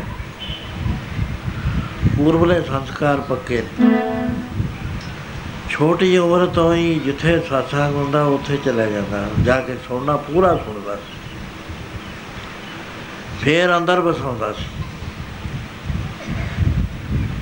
ਤੇ ਮਹਾਤਮਾ ਦੀ ਮੰਡਲੀ ਆਈ ਹੋਈ ਹੈ ਪਹਿਲੇ ਜ਼ਮਾਨੇ 'ਚ ਮਹਾਤਮਾ। ਸਮੇਂ ਦੇ ਮੁਤਾਬਕ ਲੋੜ ਦੇ ਮੁਤਾਬਕ ਸਵਾਰੀਆਂ ਹੋਇਆ ਨਹੀਂ ਸੀ ਕਰਦੀਆਂ। ਆਪੇ ਮੰਡਲੀ ਸਮੇਤ ਚਲੇ ਜਾਏਗਾ ਲੋੜਾਂ ਉਹਨਾਂ ਨੇ ਸੀਮਤ ਕੀਤੀਆਂ ਹੁੰਦੀਆਂ। ਇੱਕ ਗਿਲਟੀ ਮਾਰੀ ਹੁੰਦੀ, ਇੱਕ ਤੇਜ ਤੇੜ ਕਪੜਾ ਹੁੰਦਾ, ਹੋਰ ਕਪੜਾ ਕੁਛ ਨਹੀਂ ਸੀ ਰੱਖਦੇ ਇੱਕ ਪਰਨਾ ਗਲ ਚੱਲਦਾ। ਲੱਕੜੀ ਦੀ ਜੁੱਤੀ ਪਾਉਂਦੇ ਸੀ ਖੜਾਮਾ ਨਾ ਪੈਸੇ ਦੀ ਲੋੜ, ਨਾ ਕਾਸੀ ਸਵਾਰੀ ਸੂਰੀ ਤੇ ਚੜਨਾ ਹੀ ਨਹੀਂ, ਪੈਦਲੇ ਤੁਰੇ ਜਾਣਾ। ਜਦ ਚਮਾਸਾ ਆ ਗਿਆ ਤਾਂ 4 ਮਹੀਨੇ ਹਿੱਲਣਾ ਨਹੀਂ, ਉੱਥੇ ਬੈਠ ਕੇ satsang ਕਰਨਾ ਆਕਾਸ਼ ਬਿਰਤੀ ਹੁੰਦੀ, ਕਿਸੇ ਨੇ ਲਿਆ ਕੇ ਸਿਖਾਤਾ ਗੁਰੂ ਨਾਨਕ ਸਾਹਿਬ ਸੱਚਾ ਸੌਦਾ ਕਰਨ ਜਾਂਦੇ ਨੇ। ਸਾਧੂ ਬੈਠੇ ਆ ਬੇਅੰਤ। ਕਹਿੰਦੇ, ਮਹੰਤ ਜੀ, ਪੈਸ ਪ੍ਰਸ਼ਾਦਾ ਆਇਆ, ਕਹਿੰਦੇ ਨਹੀਂ 7 ਦਿਨ ਹੋ ਗਏ, ਅਜੇ ਤੱਕ ਤਾਂ ਪ੍ਰਭੂ ਨੇ ਭੇਜਿਆ ਨਹੀਂ। ਉਹ ਵੀ ਤਕੜੇ ਸੀ। ਪੱਤੇ ਪੁੱਤੇ ਖਾ ਕੇ, ਜੰਗਲੀ ਕੋਈ ਬੂਟੀਆਂ, ਕੋਈ ਫਲ ਖਾ ਕੇ ਗੁਜ਼ਾਰਾ ਕਰ ਲੈਂਦੇ ਸੀ। ਪਰ satsang ਕਰਦੇ ਸੀ, ਨਾਮ ਜਪਦੇ ਸੀ, ਸਾਧਨਾ ਕਰਦੇ ਸੀ। ਸੋ ਇਹ ਭਾਰਤ ਵਰਸ਼ ਚ ਰਿਵਾਜ ਸੀਗਾ ਸਾਰੇ। ਫਿਰ ਇਹਨਾਂ ਨੇ ਨਿਸ਼ਾਨੀਆਂ ਰੱਖੀਆਂ ਹੁੰਦੀਆਂ ਵੀ ਐਦੋਂ ਗਾਹ ਨਹੀਂ ਜਾਣਾ। ਉੱਥੇ ਤੱਕ ਹੀ ਜਾਇਆ ਕਰਦੇ ਸੀ ਸੋ ਉਹ ਜਦੋਂ ਆਉਂਦੇ ਸੀ ਪਿੰਡਾਂ 'ਚ, ਬੜੇ ਪਿੰਡ ਦੇ ਵਿੱਚ ਠਹਿਰ ਜਾਣਾ, ਉੱਥੇ ਛੋਟੇ ਪਿੰਡਾਂ ਵਾਲੇ ਲੋਕ ਰਾਤਾਂ ਨੂੰ ਚਲੇ ਜਾਂਦੇ, ਬੜਾ ਭਾਰੀ ਇਕੱਠ ਹੁੰਦਾ। ਆਬਾਦੀ ਬਹੁਤ ਘੱਟ ਹੁੰਦੀ ਸੀ। ਤੇ ਉੱਥੇ ਬੱਚੇ, ਬੁੱਢੇ ਸਭ ਇੱਕੋ ਬੈਠ ਕੇ ਮਹਾਪੁਰਸ਼ਾਂ ਦੀ ਸੇਵਾ ਵੀ ਕਰਦੇ ਸੀ। ਪ੍ਰਸ਼ਾਦ ਪਾਣੀ ਦੀ। ਬਹੁਤੇ ਪਿੰਡਾਂ ਨੇ ਤਾਂ ਜ਼ਮੀਨਾਂ ਦੇ ਛੱਡੀਆਂ ਸੀ ਡੇਰਿਆਂ ਨੂੰ। ਪਰ ਸਾਡੇ ਪਿੰਡ ਅੱਠ ਡੇਰੇ ਸੀ 2-200 ਵਿਗੇ ਹਰੇਕ ਨੂੰ ਦਿੱਤੀ ਹੋਈ ਸੀ। ਵੀ ਇੱਥੇ ਸਾਧੂ ਜਨ ਆਉਣਗੇ, ਠਹਿਰਨਗੇ, ਲੋਕ ਸਤਵਾਦੀ ਹੁੰਦੇ, ਕੋਈ ਨਹੀਂ ਸੀ ਗਲਤ ਹੁੰਦਾ। ਸ਼ਰਾਬ ਸ਼ਰੂਬ ਦੇ ਠੇਕੇ ਹੁੰਦੇ ਹੀ ਨਹੀਂ ਸੀ ਪਿੰਡਾਂ 'ਚ, ਪੀਂਦਾ ਹੀ ਨਹੀਂ ਸੀ ਕੋਈ। ਸੋ ਉਥੇ ਰਾਜਸਥਾਨ ਦੇ ਇੱਕ ਪਿੰਡ ਵਿੱਚ ਆਏ ਹੋਏ ਨੇ ਸਾਧੂ। ਨਾ ਸਾਧੂ ਆਏ ਹੋਏ ਨੇ ਤੇ satsang ਹੋ ਰਿਹਾ ਇੱਕ ਲੜਕਾ ਕੋਈ ਹੋਣਾ 16 17 ਸਾਲ ਦਾ, ਉਹ ਨੇਮ ਨਾਲ ਸੁਣ ਜਾਂਦਾ ਆਪਣਾ ਕੰਮ ਖਤਮ ਕਰਕੇ। ਉਹਨੇ ਬੜੇ ਵਿਸਥਾਰ ਨਾਲ ਸੁਣਿਆ, ਗੋਬਿੰਦ ਗੋਬਿੰਦ ਗੋਬਿੰਦ ਸੰਗ ਨਾਮ ਦਿਓ ਮਨ ਲੀਣਾ ਆੜ ਨਾਮ ਕੋ ਛਿਪਰੋ ਹੋਇਓ ਲਾਖੀਣਾ ਮਹਾਤਮਾ ਨੇ ਨਾਮਦੇਵ ਜੀ ਦੇ ਬਾਰੇ, ਪਰਮੇਸ਼ਰ ਦੇ ਬਾਰ-ਬਾਰ ਆਉਣ ਸੰਬੰਧੀ ਐਸਾ ਬਚਨ, ਐਸੇ ਢੰਗ ਨਾਲ ਬਚਨ ਕੀਤੇ ਕਿ ਉਹਦੇ ਹਿਰਦੇ 'ਚ ਬੈਠ ਕੇ ਉਹਦੇ ਮਨ ਨੇ ਮੰਨ ਲਿਆ ਕਿ ਪਰਮੇਸ਼ਰ ਜੇ ਪਿਆਰ ਕਰਿਆ ਜਾਵੇ ਵੈਗਰੂ ਨੂੰ, ਉਹ ਜ਼ਰੂਰ ਆਉਂਦਾ ਹੈ। ਉਹ ਕੋਈ ਦੂਰ ਦਰਾਜ ਦੀ ਬਾਤ ਨਹੀਂ ਹੈ। ਉਹ ਜ਼ਰੂਰ ਆਉ ਪਿਆਰ ਦਾ ਬੰਨਿਆ ਉਹਦੇ ਹਿਰਦੇ ਜਿਉਂ-ਜਿਉਂ ਮਹਾਪੁਰਸ਼ ਕਰਦੇ ਜਾਂਦੇ ਨੇ, ਤੇ ਉਦੋਂ ਸ਼ਰਧਾ ਵੱਧਦੀ ਜਾਂਦੀ ਸ਼ਰਧਾ ਜਿੰਨੀ ਵਧੇਗੀ ਉਹਨਾਂ ਪਰਮੇਸ਼ਰ ਦੇ ਨੇੜੇ 'ਚ ਰਹਿ ਜਾਂਦਾ ਬੰਦਾ। ਜਿੰਨੀ ਸ਼ਰਧਾ ਘੱਟ ਹੋਏਗੀ ਉਹਨਾਂ ਗਿਆਨੀ ਤਾਂ ਬਣ ਜੂ, ਪਰ ਪਰਮੇਸ਼ਰ ਦੇ ਨੇੜੇ ਨਹੀਂ ਜਾਂਦਾ ਹੈਗਾ। ਮਹਾਰਾਜ ਕਹਿੰਦੇ, ਉਹ ਸੁਣਦਾ ਹੀ ਰਿਹਾ। ਉਹਨੇ ਸੁਣਨ ਤੋਂ ਬਾਅਦ ਉੱਠ ਖੜਿਆ ਇੱਕਦਮ, ਫੇਰ ਨਹੀਂ ਉਹਨੇ ਦੇਰ ਕਰੀ। ਉਹਨੇ ਕਿਹਾ, ਜਿਹੜਾ ਕੰਮ ਇਹਨਾਂ ਨੇ ਕਰਿਆ, ਮੈਂ ਵੀ ਕਰੂੰਗਾ। ਉਹਨੇ ਨਾਮਦੇਵ ਦੇ ਬਾਰੇ ਸੁਣਿਆ। ਉਸ ਤੋਂ ਬਾਅਦ ਗੁਰੂ ਗ੍ਰੰਥ ਸਾਹਿਬ ਚਾਹੁੰਦਾ ਹੈ ਕਿ ਫੇਰ ਉਹਨੇ ਗੋਬਿੰਦ ਗੋਬਿੰਦ ਗੋਬਿੰਦ ਸੰਗ ਨਾਮ ਦਿਓ, ਮਨ ਲੀਣਾ, ਆੜ ਦਾਮ ਕੋ ਛੀਪਰੋ ਹੋਇਓ ਲਾਖੀਣਾ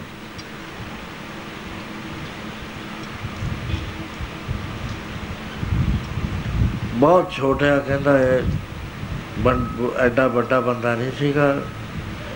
ਠੱਪ, ਠੱਪੇ ਲਾਉਂਦੇ ਸੀ ਕੱਪੜਿਆਂ ਦੇ ਉੱਤੇ, ਪਹਿਲਾਂ ਧੋਂਦੇ ਸੀ, ਫਿਰ ਠੱਪੇ ਲਾਉਂਦੇ ਸੀ। ਉਹਦੇ ਬਾਰੇ ਸੁਣਿਆ ਵੀ ਉਹਨੇ ਇੰਨੀ ਭਗਤੀ ਕਰ ਲਈ। ਫਿਰ ਦੂਸਰੀ ਵਾਰੀ ਕਬੀਰ ਦੇ ਬਾਰੇ ਸੁਣਿਆ ਕਿ ਬਹੁਤ ਗਰੀਬ ਸੀਗਾ ਉਹਦਾ ਪਿਤਾ ਨੀਰੂ। ਗੁਜ਼ਾਰਾ ਮਸਾਂ ਹੀ ਚੱਲਦਾ ਸੀ। ਸਾਰਾ ਟੱਬਰ ਕੰਮ ਤੇ ਲੱਗਿਆ ਹੋਇਆ ਸੀ। ਕੋਈ ਤਾਣਾ ਤਣਦਾ ਸੀ, ਕੋਈ ਪਾਣ ਦਿੰਦਾ ਸੀ, ਕੋਈ ਬੁਣਦੇ ਸੀ, ਕੋਈ ਨਲੀਆਂ ਬੁ- ਤਕੜੇ ਦੇ ਉੱਤੇ ਭਰ ਭਰ ਕੇ ਦੇ ਹੀ ਜਾਂਦੇ ਸੀ। ਪੂਰਾ ਟੱਬਰ ਲੱਗਦਾ। ਗੁਰੂ ਗ੍ਰੰਥ ਸਾਹਿਬ 'ਚ ਜਦੋਂ ਅਸੀਂ ਪੜ੍ਹਦੇ ਆ ਨਾ, ਉਹਦੀ ਫਾਈਨੈਂਸ਼ੀਅਲ ਹਾਲਤ ਕਬੀਰ ਸਾਹਿਬ ਦੀ ਤਾਂ ਉਥੋਂ ਇਹ ਪਤਾ ਲੱਗਦਾ ਹੈ ਵੀ ਕਬੀਰ ਸਾਹਿਬ ਪੁੰਜੇ ਸੌਂਦੇ ਹੁੰਦੇ ਤੇ ਆਇਆ ਗਿਆ ਨੂੰ ਮੰਜੇ ਦਿੰਦੇ ਹੁੰਦੇ। ਘਰ ਵਿੱਚ ਬਹੁਤ ਘੱਟ ਸਮਾਨ ਸੀ।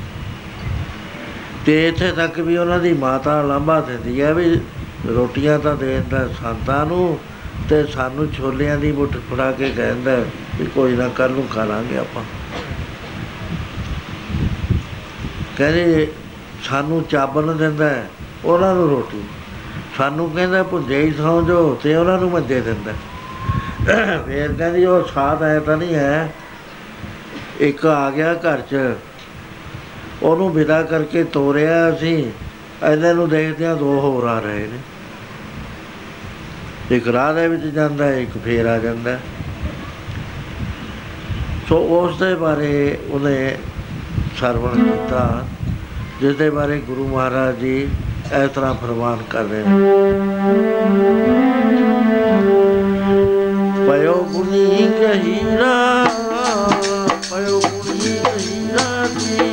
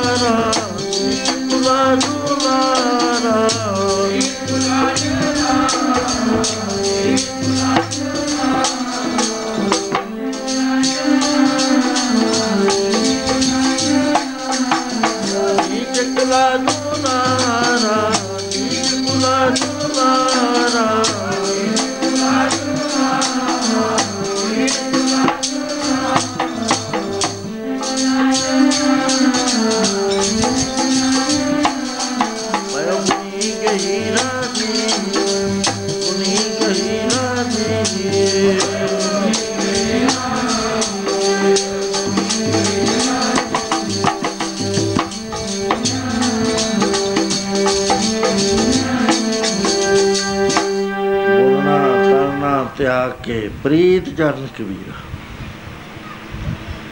ਕਾਰੋਬਾਰ ਜਿਹੜਾ ਕਰਦਾ ਸੀ, ਉਹਦੇ ਵੱਲ ਘੱਟ ਧਿਆਨ ਦਿੱਤਾ ਤੇ ਪਿਆਰ ਨਾਲ ਪਰਮੇਸ਼ਰ ਦੇ ਨਾਲ ਲੀਨ ਹੋਇਆ ਹੋਇਆ ਸੀ। ਨੀਜ ਗੁਲਾ ਜੁਲਾਰਾ, ਭਇਓ ਗੁਣੀ ਜਹੀਰਾ। ਉਹਨਾਂ ਦੇ ਨਾਲ ਜਾਤਾਂ ਪਾਤਾਂ ਦੇ ਹਿਸਾਬ ਨਾਲ ਉਹਨੂੰ ਛੋਟੀਆਂ ਸ਼੍ਰੇਣੀਆਂ 'ਚ ਗਿਣਦੇ ਸੀ। ਪਰ ਜਦ ਨਾਮ ਜਪਿਆ ਤੇ ਗੁਣਾ ਦਾ ਸਮੂਹ ਹੋ ਗਿਆ, ਭੰਡਾਰ ਹੋ ਗਿਆ। ਛੋਟੀ ਉਮਰ ਦੇ ਵਿੱਚ ਇਹ ਆਪ ਨੂੰ ਲੱਗਣ ਲੱਗ ਗਈ। ਪਰ ਇਹ ਮਹਾਂਪੁਰਸ਼ਾਂ ਤੋਂ ਸੁਣਿਆ ਕਿ ਜਦ ਤੱਕ ਗੁਰੂ ਤੋਂ ਨਾਮ ਨਹੀਂ ਲਿਆ ਜਾਂਦਾ, ਫਲੀਭੂਤ ਨਹੀਂ ਹੁੰਦਾ। ਪ੍ਰੇਰਿਤ ਹੋ ਕੇ, ਕਿਉਂਕਿ ਆਪ ਨੀਰੂ ਦੇ ਘਰ ਪੜ ਰਹੇ ਸੀ, ਉਹਨਾਂ ਦੇ ਨਾਲ ਜਾਤਾਂ ਪਾਤਾਂ ਦਾ ਬਹੁਤ ਬੰਦੇ ਸੀ। ਫਿਰ ਕਾਸ਼ੀ ਵਰਗੇ ਸ਼ਹਿਰ 'ਚ ਰਾਮਾਨੰਦ ਜੀ ਨੂੰ ਗੁਰੂ ਧਾਰਨਾ ਕਰਨਾ ਚਾਹੁੰਦਾ ਸੀ, ਪਰ ਉਹ ਮੁਸਲਮਾਨ ਜਾਤੀ ਨਾਲ ਸੰਬੰਧ ਰੱਖਣ ਕਰਕੇ ਦਿੰਦੇ ਨਹੀਂ ਸੀ। ਉਹਦਾ ਕਾਰਨ ਹੈ, ਕਈ ਵਾਰੀ ਮਹਾਪੁਰਸ਼ ਅੰਦਰੋਂ ਤਾਂ ਨਹੀਂ ਡਰਦੇ ਹੁੰਦੇ ਕਿਸੇ ਤੋਂ ਵੀ। ਪਰ ਬਾਹਰੋਂ ਮੱਲੋ ਮੱਲੀ ਲਛੇਟਾ ਵੀ ਨਹੀਂ ਗੱਲ ਪਾਉਂਦੇ। ਇਹਦਾ ਇਹ ਮਤਲਬ ਨਹੀਂ ਉਹ ਡਰਦੇ ਨੇ। ਉਹ ਵਾਇਰ ਕਰਦੇ ਨੇ। ਕਾਸ਼ੀ ਦੇ ਵਿੱਚ ਇੰਨਾ ਜ਼ੋਰ ਸੀ ਬ੍ਰਾਹਮਣਾਂ ਦਾ ਕਿ ਕੋਈ ਬੰਦਾ ਜਰਾ ਉਲਟ ਗੱਲ ਕਰ ਲੇ, ਉਹਨੂੰ ਬਹੁਤ ਬੁਰੀ ਸਜ਼ਾ ਪ੍ਰਾਪਤ ਕਿਉਂਕਿ ਜਦੋਂ ਇਸ ਹਿਸਟਰੀ ਕਹਿੰਦੀ ਹੈ, ਸਾਰੀ ਮੈਂ ਨਹੀਂ ਕਹਿੰਦਾ ਜਦ ਕਿਸੇ ਮਜਬ ਦੇ ਕੋਲ ਤਰੱਕੀ ਕਰਨ ਵਾਸਤੇ ਸਾਧਨ ਖਤਮ ਹੋ ਜਾਣ ਤੇ ਉਹਦੇ ਅਨਿਆਈਆਂ ਨੂੰ ਸੱਚ ਦੀ ਖੋਜ ਵਿੱਚ ਇੱਧਰ ਉੱਧਰ ਜਾਣਾ ਪੈ ਜਾਵੇ, ਉਸ ਵੇਲੇ ਉਹਨਾਂ ਦੇ ਜਿਹੜੇ ਅਨਿਆਇ ਹੁੰਦੇ ਨੇ ਸੈਂਟਰਲ ਪਾਵਰ ਦੇ ਮਾਲਕ। ਉਹ ਸ਼ਰਾ ਦਾ ਓਟ ਆਸਰਾ ਲੈਂਦੇ ਨੇ। ਫੇਰ ਉਥੋਂ ਫਤਵਾ ਆਉਂਦਾ। ਵੀ ਇਹਨੂੰ ਕੱਢ ਦੋ, ਇਹ ਨਹੀਂ ਮੁਸਲਮਾਨ।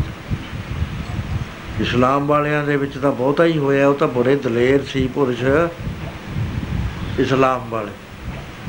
ਜਿਹੜੇ ਪੀਰ ਫਕੀਰ ਹੋਏ, ਡਰਦੇ ਨਹੀਂ ਸੀ। ਕਮਾਲ ਦੀ ਬਾਤ ਹੈ ਵੀ ਉਹ ਇੰਨੇ ਦਲੇਰ ਸੀ। ਪਤਾ ਸੀ, ਫਤਵਾ ਆ ਜਾਣਾ। ਆਉਂਦਾ ਵੀ ਕਹੇ ਸਾਡੇ ਵਰਗਾ ਨਹੀਂ ਸੀ ਵੀ ਪੰਥ ਚੋਂ ਛੇਕ ਦੋ, ਇਹਨੂੰ ਫਤਵਾ ਹੀ ਆਉਂਦਾ ਆਪਣੇ ਕੋਲ ਵੀ। ਉਹ ਫੇਰ ਜਾ ਰਹਿੰਦਾ ਜਾਂ ਇਕੱਲਾ ਆਦਮੀ ਹੋ ਜਾਂਦਾ ਵੀ ਚਲੋ ਚੱਲ ਕੇ ਭੁੱਲੋ ਸਾਰੀਏ ਉਹਨਾਂ ਦੇ ਜਦ ਆਉਂਦਾ ਸੀ, ਉਹ ਨਹੀਂ ਸੀ ਭੁੱਲ ਭੱਲ ਬਖਸ਼ਾਉਂਦੇ। ਉਹ ਕਹਿੰਦੇ ਉਹ ਸੱਤ ਆਇਆ ਨਾ ਹੱਕ ਬਗੋ ਇੱਥੇ ਵਾਹਿਗੁਰੂ ਦੇ ਬਿਨਾ ਹੋਰ ਕੋਈ ਹੈ ਹੀ ਨਹੀਂ। ਇਹ ਵੇ ਜੋਰ ਜਬਰ ਨਾਲ ਮੈਨੂੰ ਝੂਠ ਬਣਾਉਂਦੇ ਆ, ਸਰਬੱਤ ਜਿਹੜਾ ਸੀਗਾ ਮਨਸੂਰ। ਟਾਰਚਰ ਕੀਤਾ ਗਿਆ ਮਨਸੂਰ ਦਾ। ਵੀ ਇਹ ਛੱਡ ਦੇ। ਕਹਿੰਦਾ ਸੱਤ ਨੂੰ ਕਿਵੇਂ ਛੱਡਦਾ ਇਹ ਕਿ ਓੰਕਾਰ ਕਹਿਣ ਤੋਂ ਕਿਉਂ ਹਟ ਜਾ? ਮੈਂ ਕਹਿੰਦਾ, ਆਦ ਸੱਚ, ਜੁਗਾਦ ਸੱਚ ਹੈ, ਵੀ ਸੱਚ ਨਾਨਕ ਕੋਤੇ ਇੱਥੇ ਪਹਿਲਾਂ ਵੀ ਵੈਗਰੂ ਸੀ ਜਦ ਸਮਾਂ ਹੋਇਆ, ਜਦ ਵੀ ਵੈਗਰੂ ਹੁਣ ਵੀ ਵੈਗਰੂ ਹੈ, ਜਦ ਕੁਝ ਨਹੀਂ ਹੋ ਫੇਰ ਵੀ ਵੈਗਰੂ ਹੈ। ਇੱਥੇ ਦੂਆ ਤਾਂ ਆਇਆ ਹੀ ਨਹੀਂ। ਕਹਿੰਦੇ ਛੱਡ ਦੇ ਗੱਲ ਕਹਿਣੀ। ਤੂੰ ਸ਼ਰਾ ਦੇ ਉਲਟ ਗੱਲ ਕਹਿ ਰਿਹਾ। ਉਹ ਕਹਿੰਦਾ, ਮੈਂ ਸੱਚੀ ਗੱਲ ਕਿਵੇਂ ਕਹਿ ਛੱਡਦਾ? ਪ੍ਰਲਾਦ ਨੂੰ ਕਿਹਾ, ਤੂੰ ਛੱਡ ਦੇ। ਕਹਿੰਦਾ, ਮੈਂ ਕਿਵੇਂ ਛੱਡਦਾ? ਨਾਮਦੇਵ ਨੂੰ ਮਾਂ ਨੇ ਕਿਹਾ, ਤੂੰ ਰਾਮ ਛੱਡ ਕੇ ਖੁਦਾ ਭਜ ਲੈ। ਕਹਿੰਦਾ, ਕਿਵੇਂ ਭਜਣਾ ਜਦ ਕਰ ਲਈ ਕੋਈ ਹੈ ਅਖੀਰ ਫਤਵਾ ਉਹ ਮਿਲ ਗਿਆ ਉਹਨੂੰ। ਬਈ ਸੰਗ ਸਾਰ ਕਰੋ। ਉਹਦੇ ਬਾਅਦ ਇਹਨੂੰ ਸੂਲੀ, ਇਹਦੇ ਹੱਥ ਕਟੋ, ਪੈਰ ਕਟੋ, ਫੇਰ ਇਹਨੂੰ ਸੂਲੀ ਤੇ ਚਾੜ ਦੋ। ਮਰਨ ਤੋਂ ਬਾਅਦ ਇਹਨੂੰ ਅੱਗ ਲਾ ਕੇ ਜਾਲ ਦੋ। ਇਸਲਾਮ ਦੇ ਵਿੱਚ ਦਬਦੇ ਨੇ, ਜਾਲਦੇ ਨਹੀਂ ਜਿਸ ਵਾਰ ਸੂਲੀ ਚਾੜ ਦਿੱਤਾ, ਪੈਰ ਕੱਟ ਲੇ ਜਦ ਹੱਥ ਕੱਟਣ ਲੱਗੇ, ਕਹਿੰਦਾ ਠਹਿਰੋ ਥੋੜੀ ਜਿਹੀ। ਉਹ ਖੂਨ ਹੱਥਾਂ ਨੂੰ ਲਾ ਕੇ ਮੂੰਹ ਤੇ ਬੰਦੇ ਬਹਾਦਰ ਮੰਗਣ ਮੜ ਲਿਆ। ਕਹਿੰਦੇ, ਮਨਸੂਰ ਹੈ ਕੀ ਕਰ ਰਹੇ ਹੈ? ਕਹਿੰਦੇ, ਮੈਂ ਆਪਣੇ ਘਰ ਨੂੰ ਜਾ ਰਿਹਾ ਸੁਰਖਰੂ ਜਾਣਾ ਹੈ ਜਰਦਰੂ ਨਹੀਂ ਜਾਣਾ। ਉਹਦੇ ਬਾਅਦ ਹੱਥ ਕੱਟ ਲਏ। ਬਾਹਾਂ 'ਚ ਕਿੱਲ ਠੋਕ ਤੇ, ਲੱਤਾਂ 'ਚ ਠੋਕ ਤੇ। ਚੜਾਈ ਕਰ ਗਿਆ। ਉਹਦਾ ਸੰਸਕਾਰ ਕਰਤਾ। ਉਹ ਅੱਗ ਜਦੋਂ ਸਵਾਹ ਉਹਦੀ ਦਰਿਆ 'ਚ ਸਿੱਟ ਦਿੱਤੀ ਬਗਦਾਦ ਦੇ ਕੋਲ, ਦਜਲਾ ਫਰਾਤ ਚੜ ਗਿਆ। ਉਹਨੇ ਆਪਣੇ ਮਰੀਦ ਨੂੰ ਦੱਸਿਆ ਵੀ ਇਹਨਾਂ ਨੇ ਜਦੋਂ ਮੈਨੂੰ ਜਾਲ ਕੇ ਸਵਾਹ ਸਿੱਟਣੀ ਹੈ ਨਾ, ਦਰਿਆ ਨੇ ਗੁੱਸੇ 'ਚ ਆ ਕੇ ਉੱਠ ਖੜਨਾ 100 150 ਫੁੱਟ ਉੱਚਾ ਉਹਨੇ ਛਾਲ ਉਠਾਲ ਦੇਣੀ ਹੈ ਦਰਿਆ ਨੇ। ਇਹ ਬਗਦਾਦ ਦਾ ਸ਼ਹਿਰ ਸਾਰਾ ਹੀ ਰੁੜ ਜਾਣਾ। ਤੂੰ ਐ ਕਰੀ, ਨੱਠ ਕੇ ਮੇਰੀ ਗੋਦੜੀ ਇਹਨੂੰ ਦਿਖਾ ਦੇ। ਫੇਰ ਇਹ ਸ਼ਾਂਤ ਹੋ ਨਹੀਂ ਹੋਣਾ ਨਹੀਂ। ਜਦੋਂ ਸਵਾਦ ਸਿੱਟੀ ਦਰਿਆ ਚੋਂ ਛਾਲਾ ਆਇਆ, ਚੱਲ ਪਿਆ ਤੇ ਬਾਜ਼ਾਰਾਂ ਦੇ ਬਾਜ਼ਾਰ ਦਬਲੇ ਪਾਣੀ ਨੇ। ਮਰੀਦ ਨੇ ਜਾ ਕੇ ਇਹਦੀ ਦਿਖਾਈ ਕੋਦੜੀ ਦਰਿਆ ਵਹਿ ਗਿਆ। ਦਰਿਆ ਨੇ ਸਾਰੀ ਸਵਾਹ ਕੱਢ ਕੇ ਬਾਹਰ ਛੱਡ ਦਿੱਤੀ। ਗੋਲ ਚੱਕਰ ਬਣਾਤਾ ਸਵਾਹ ਦਾ। ਉਹ ਫਿਰ ਉਸ ਨੂੰ ਉਹਨਾਂ ਨੇ ਦੱਬਿਆ। ਫਤਵਾ ਲੱਗਿਆ ਉਹਦੇ ਉੱਤੇ ਲੇਕਿਨ ਕਿੱਡਾ ਸੂਰਮਾ ਸੀ ਉਹ। ਡਰਿਆ ਨਹੀਂ ਹੈ। ਕਹਿੰਦਾ ਮੈਂ ਸੱਚ ਸੱਤ ਤੇ ਰਹਿਣਾ ਹੈ। ਕਿੰਨੇ ਮਹਾਪੁਰਸ਼ ਮਰੀਦਾਂ ਨੂੰ, ਮਹਾਪੁਰਸ਼ਾਂ ਨੂੰ ਪੀਰਾਂ ਨੂੰ ਸ਼ਮਸ ਤਬਰੇਜ਼ ਨੇ ਕੋਈ ਕਸੂਰ ਨਹੀਂ ਸੀ ਕਰਿਆ। ਇੱਕ ਨਵਾਬ ਦਾ ਲੜਕਾ ਜਿਉਂਦਾ ਕਰਦਾ ਸੀ, ਕਿਉਂਕਿ ਨਵਾਬ ਨੇ ਕਹਿਤਾ ਸੀ, ਕਾਜੀ ਮੁੱਲਾ ਫੜ ਲਏ ਸੀ ਵੀ ਜੇ ਮੇਰਾ ਲੜਕਾ ਮਰ ਗਿਆ, ਮੈਂ ਤੁਹਾਨੂੰ ਸਾਰਿਆਂ ਨੂੰ ਮਾਰ ਦੇਣਾ। ਉਹਨਾਂ ਦੀਆਂ ਬੇਨਤੀਆਂ ਸੁਣ ਸੁਣ ਕੇ ਜਿਉਂਦਾ ਕਰਦਾ ਉਹਨਾਂ ਨੇ ਹੀ ਫਤਵਾ ਦੇ ਕੇ ਉਹਦੀ ਖਾਨਾ ਆ ਦਿੱਤੀ। ਸੋ ਇਸ ਤਰ੍ਹਾਂ ਦੇ ਨਾਲ ਰਾਮਾਨੰਦ ਜੀ ਇਸ ਗੱਲ ਦੇ ਉੱਤੋਂ ਝਿਜਕਦੇ ਸੀ ਕਿ ਮੈਂ ਇਸ ਨੂੰ ਨਾਮ ਨਹੀਂ ਦੇਣਾ ਚੇਲਾ ਨਹੀਂ ਬਣਾਉਣਾ ਖਾਮ ਦਾ ਰੌਲਾ ਪੈ ਜਵੇ ਤੇ ਬ੍ਰਾਹਮਣਾਂ 'ਚ। ਤੂਫਾਨ ਉੱਠ ਖੜਾ ਹੋਵੇ ਤੇ ਅਵਾਇਡ ਕਰੀਏ ਇਹ 'ਚ। ਲੇਕਿਨ ਕਬੀਰ ਸਾਹਿਬ ਅੰਮ੍ਰਿਤ ਵੇਲੇ ਜਾ ਕੇ ਜਿੱਥੇ ਨਹਾਉਣ ਜਾਂਦੇ ਸੀ, ਉੱਥੇ ਪੈ ਗਏ। ਉਹ ਪੂਰਨ ਪੁਰਸ਼ ਸੀ, ਉਹ ਪੂਰਾ ਸਤਿਗੁਰੂ ਸੀ।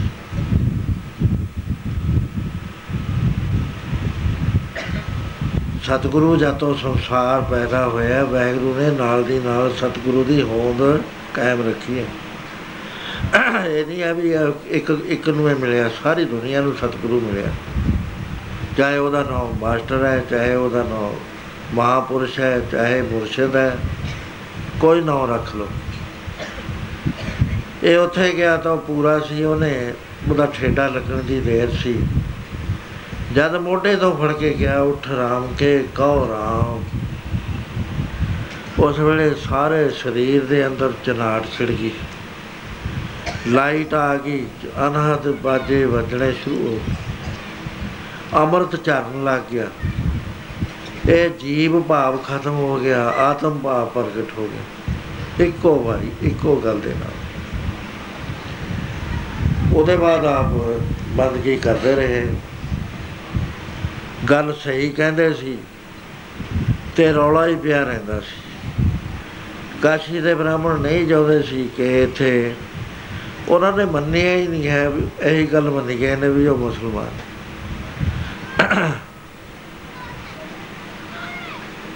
ਉਹਨਾਂ ਦੀ ਕੀਰਤੀ ਬਹੁਤ ਵੱਧ ਗਈ। ਬਹੁਤ ਜ਼ਿਆਦਾ ਉਹਨਾਂ ਦੀ ਖਿਲਾਫਤ ਸ਼ੁਰੂ ਹੋ ਗਈ। ਅਖੀਰ ਕਬੀਰ ਸਾਹਿਬ ਨੇ ਆਪ ਵੀ ਨਿੰਦਿਆ ਕਰਾ ਲਈ ਆਪਣੀ। ਤੇ ਫਿਰ ਉਹਨਾਂ ਨੇ ਤੀਰਥ ਯਾਤਰਾ ਦਾ ਪ੍ਰੋਗਰਾਮ ਬਣਾ ਲਿਆ ਵੀ ਸੰਸਾਰ 'ਚ ਭਰਮਣ ਕਰਕੇ। ਇਹ ਸੱਤ ਦਾ ਉਪਦੇਸ਼ ਦੇਈਏ ਉਹਨਾਂ ਪੁਰਸ਼ਾਂ ਨੂੰ ਜਿਹੜੇ ਇਹਦੇ ਅਧਿਕਾਰੀ ਨੇ। ਸਾਰੇ ਭਾਰਤ ਵਰਸ਼ ਦੇ ਵਿੱਚ ਆਪ ਚਲਦੇ ਚਲਦੇ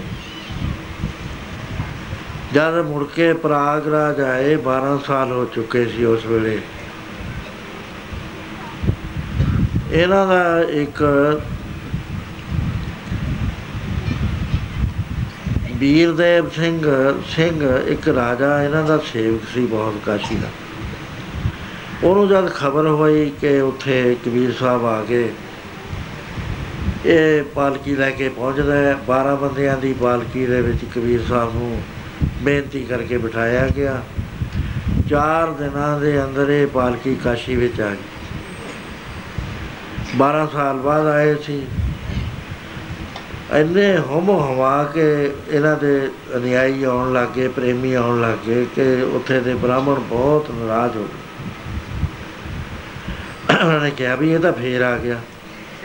ਇੱਥੇ ਤਾਂ ਜੈ ਜੈਕਾਰ ਕੇਵਲ ਕਬੀਰ ਦੀ ਹੋ ਰਹੀ ਹੈ, ਸਾਨੂੰ ਤਾਂ ਪੁੱਛਦਾ ਹੀ ਕੋਈ ਨਹੀਂ ਹੈ। 12 ਸਾਲ ਬੜੇ ਸੋਹਣੇ ਲੰਘੇ ਸੀ ਇਹਦੀ ਗੈਰਾਤੀ ਦੇ ਅੰਦਰ। ਵੀ ਹੁਣ ਫੇਰ ਆ ਗਿਆ ਹੈ ਇਹਦਾ ਹੀ ਸੁਣਦੇ ਨੇ। ਇਹ ਗੱਲ ਸੁਣ ਕੇ ਗੋ ਜਿਹੜੇ ਯੋਗੀ ਸੀ, ਜੋਗੀ, ਉਹਨਾਂ 'ਚ ਇੱਕ ਗੋਰਖ ਨਾਮ ਦਾ ਜੋਗੀ ਸੀ। ਨਾਮ ਹੁੰਦੇ ਨੇ। ਕਈ ਪ੍ਰੇਮੀ ਕਹਿੰਦੇ ਗੋਰਖ ਨੂੰ ਤਾਂ ਪਹਿਲੇ ਨੂੰ ਬਹੁਤ ਦੇਰ ਹੋ ਗਈ ਸੀ। ਨੌ ਫੇਰ ਰੱਖ ਲੈਂਦੇ ਨੇ, ਗੋਰਖ ਹੋਇਆ ਕੋ ਅਸਲੀ ਗੋਰਖ ਹੋਇਆ। ਉਹਨੇ ਰਾਮਾਨੰਦ ਆਕਾਸ਼ੀ ਵਿੱਚ ਆ ਕੇ ਬ੍ਰਾਹਮਣ ਤਾਂ ਸਾਰੇ ਨੱਠ ਗਏ, ਉਹਦੇ ਮੂਰੇ ਇੱਕ ਨਾ ਖੜਿਆ। ਉਹ ਸ਼ਕਤੀਆਂ ਸੀ ਉਹਦੇ ਕੋਲ, ਵਿਦਵਾਨ ਬਹੁਤ। ਉਹਨੇ ਰਾਮਾਨੰਦ ਨੂੰ ਸੁਨੇਹਾ ਭੇਜ ਦਿੱਤਾ ਕਿ ਮੈਂ ਤੇਰੇ ਆਸ਼ਰਮ ਵਿੱਚ ਆ ਕੇ ਸ਼ਾਸਤਰ ਅਰਥ ਕਰਨੇ ਨੇ। ਤੇ ਮੇਰੇ ਨਾਲ ਆ ਕੇ ਸ਼ਾਸਤਰਾਰਥ ਕਰ। ਸੁਨੇਹਾ ਪਹੁੰਚ ਗਿਆ ਰਾਮਨਾਥ ਜੀ ਨੂੰ ਰਾਮਨਾਥ ਜੀ ਕਹਿਣ ਲੱਗੇ ਵੀ ਐਵੇਂ ਬੇਕਾਰ ਦੀਆਂ ਗੱਲਾਂ ਨੇ। ਇਹ ਲੋਕ ਕੋਈ ਬਚਨ ਤਾਂ ਕਰਦੇ ਨਹੀਂ ਹੈ, ਸ਼ਕਤੀਆਂ ਦਿਖਾਉਂਦੇ ਨੇ। ਸ਼ਕਤੀਆਂ ਮਹਾਰਾਜ ਕਹਿੰਦੇ, ਨਾਟਕ ਚੇਤੇ ਕੀਏ ਕੋ ਗਾਜਾ ਪ੍ਰਭ ਲੋਕਨ ਕੋ ਆਵਤ ਲਾਜ। ਉਸ ਵੇਲੇ ਕਬੀਰ ਸਾਹਿਬ ਨੂੰ ਬੁਲਾਇਆ, ਰਵਦਾਸ ਜੀ ਨੂੰ ਬੁਲਾਇਆ, ਹੋਰ ਆਪਣੇ ਪ੍ਰੇਮੀਆਂ ਨੂੰ, ਸਾਰੇ ਭਗਤਾਂ ਨੂੰ ਬੁਲਾਇਆ, ਵਿਚਾਰ ਹੋਈ। ਕਬੀਰ ਸਾਹਿਬ ਕਹਿ ਰਹੇ ਕਿ ਗੁਰੂਦੇਵ ਆਪ ਕਿਉਂ ਖਿਆਲ ਕਰਦੇ ਹੋ? ਜਦ ਆਊਗਾ ਆਸ਼ਰਮ ਚ ਦੇਖ ਲਾਂਗੇ। ਕਹਿੰਦੇ ਉਹ ਤਾਂ ਆਇਆ ਬੈਠਾ, ਕਹਿੰਦੇ ਕੋਈ ਨਾ, ਜਦ ਆਊਗਾ ਆਪਾਂ ਦੇਖ ਲਾਂਗੇ। ਤੁਹਾਡੇ ਸਾਰੇ ਜਿੰਨੇ ਮਰੀਦ ਨੇ, ਸੇਵਕ ਨੇ, ਇੱਕ ਤੋਂ ਇੱਕ ਚੜਦਾ ਜਿਹਨੂੰ ਆਗਿਆ ਕਰੋਗੇ, ਉਹ ਸ਼ਾਸਤਰਾਰਥ ਕਰ ਲੂ। ਅਖੀਰ ਉਹ ਆ ਗਿਆ। ਆ ਕੇ ਉਹਨਾਂ ਨੇ ਜਿੱਥੇ ਗੇਟ ਸੀ, ਇਹਨਾਂ ਦਾ ਆਸ਼ਰਮ ਦਾ, ਉੱਥੇ ਤਰਸੂਲ ਘਟਦਾ। ਤਰਸੂਲ ਦੇ ਉੱਤੇ ਚੌਂਕੜਾ ਮਾਰ ਕੇ ਬੈਠ ਗਿਆ। ਸੁਨੇਹਾ ਭੇਜਤਾ ਰਾਮਨਾਥ ਜੀ। ਵੀ ਆ ਜਾ ਮੇਰੇ ਨਾਲ ਸ਼ਾਸਤਰਾਰਥ ਕਰ। ਸੇਵਾਦਾਰ ਨੇ ਜਾ ਕੇ ਗੱਲ ਕਰੀ ਕਿ ਮਹਾਰਾਜ ਉਹਦਾ ਤਰਸੂਲ ਤੇ ਬੈਠਾ ਹੈ।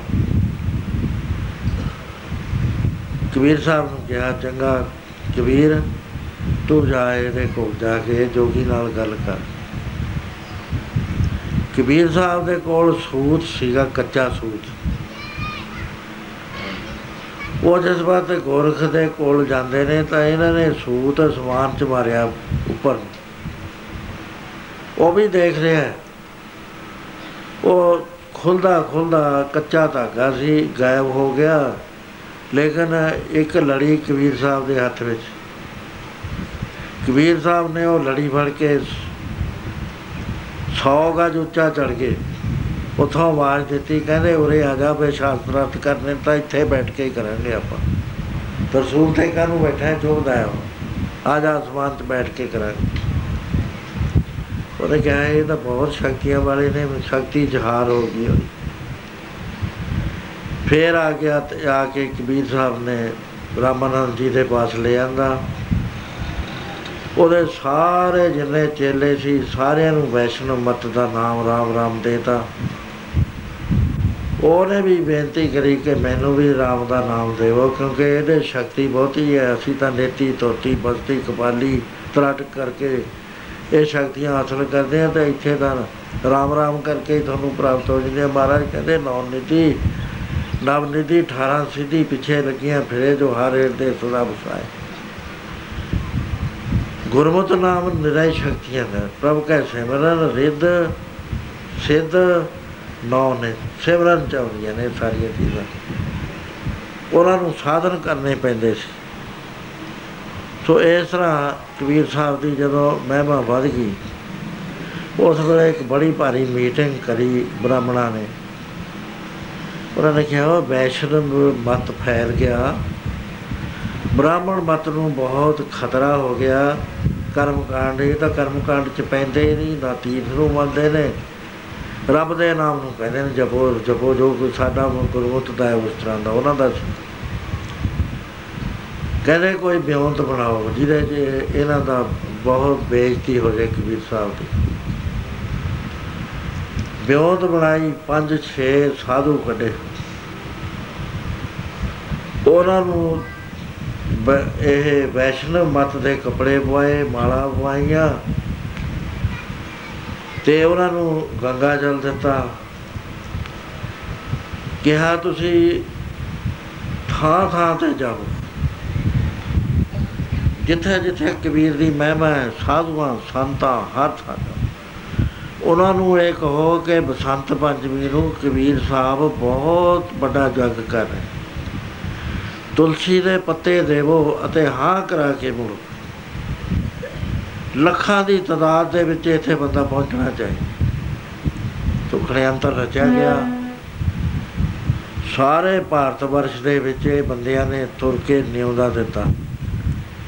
ਤੁਲਸੀ ਦਲ ਦੇ ਪੱਤੇ ਫੜਾਉਂਦੇ ਰਹੇ ਤੇ ਇਹਦਾ ਮਤਲਬ ਹੁੰਦਾ ਜਿਹੜਾ ਫੜਦਾ ਸੀ ਵੀ ਉਹਦਾ ਮਤਲਬ ਸੀ ਮੈਂ ਆਉਂਗਾ ਜ਼ਰੂਰ। ਉਹ ਕਹਿੰਦੇ ਤੁਸੀਂ ਉਹ ਨਹੀਂ ਆਉਣਾ।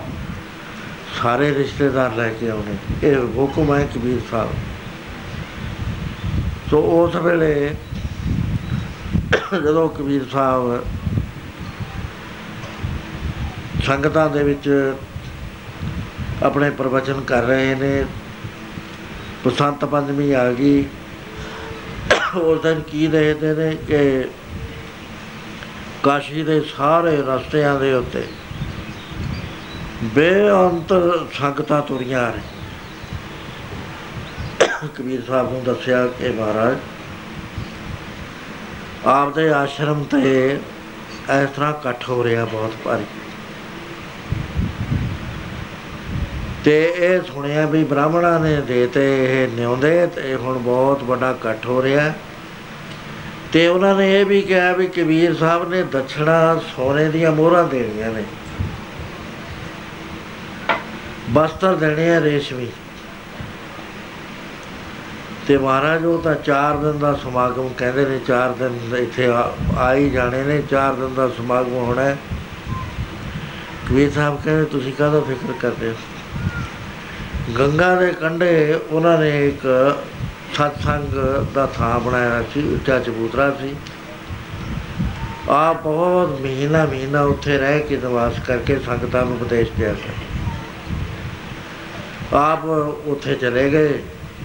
ਇਧਰ ਕਬੀਰ ਸਾਹਿਬ ਦੇ ਘਰ ਇਕੱਠ ਹੋਣਾ ਸ਼ੁਰੂ ਹੋ ਗਿਆ, ਉਸ ਥਾਂ ਦੇ ਉੱਤੇ ਦੇ ਉੱਤ ਦੁਨੀਆ ਹੁੰਦੀ ਹੈ। ਇਹਨਾਂ ਨੂੰ ਕੋਈ ਫਿਕਰ ਨਹੀਂ। ਆਪਣਾ ਹਰੀ ਦਾ ਜਸ ਹੋ ਰਿਹਾ ਹੈ, ਸਤਸੰਗ ਹੋ ਰਹੇ ਨੇ। ਉਸ ਵੇਲੇ ਪਰਮੇਸ਼ਰ ਨੇ ਵਿੱਚ, ਵਿਚਾਰ ਕੀਤੀ ਕਿ ਮੇਰਾ ਭਗਤ ਇਸ ਵੇਲੇ ਸੰਕਟ ਵਿੱਚ ਹੈ। ਤੇ ਸੰਗਤਾਂ ਆਈਆਂ ਨੇ। ਕਿਉਂਕਿ ਮੁੱਢ ਤੋਂ ਹੀ ਰੂਲ ਤੁਰਿਆ ਆ ਰਿਹਾ ਜਦ ਤੋਂ ਵੀ ਸੰਸਾਰ ਹੈ, ਸੰਤਾਂ ਦਾ ਕੋਈ ਕੰਮ ਹੋਵੇ, ਉਸ ਵੇਲੇ ਪਰਮੇਸ਼ਰ ਨੂੰ ਆਉਣਾ ਹੀ ਪੈਂਦਾ ਇਸ ਤਰ੍ਹਾਂ ਪੜ ਹਰ ਜੀ ਛੱਡ ਕੇ ਸਿੰਘਾਸਨ ਆਉਂਦੇ ਮੰਨੇ ਹੋਏ ਸੱਚੇ ਪਿਆਰ ਦੇ। ਛੱਡ ਕੇ ਸਿੰਘਾਸਨ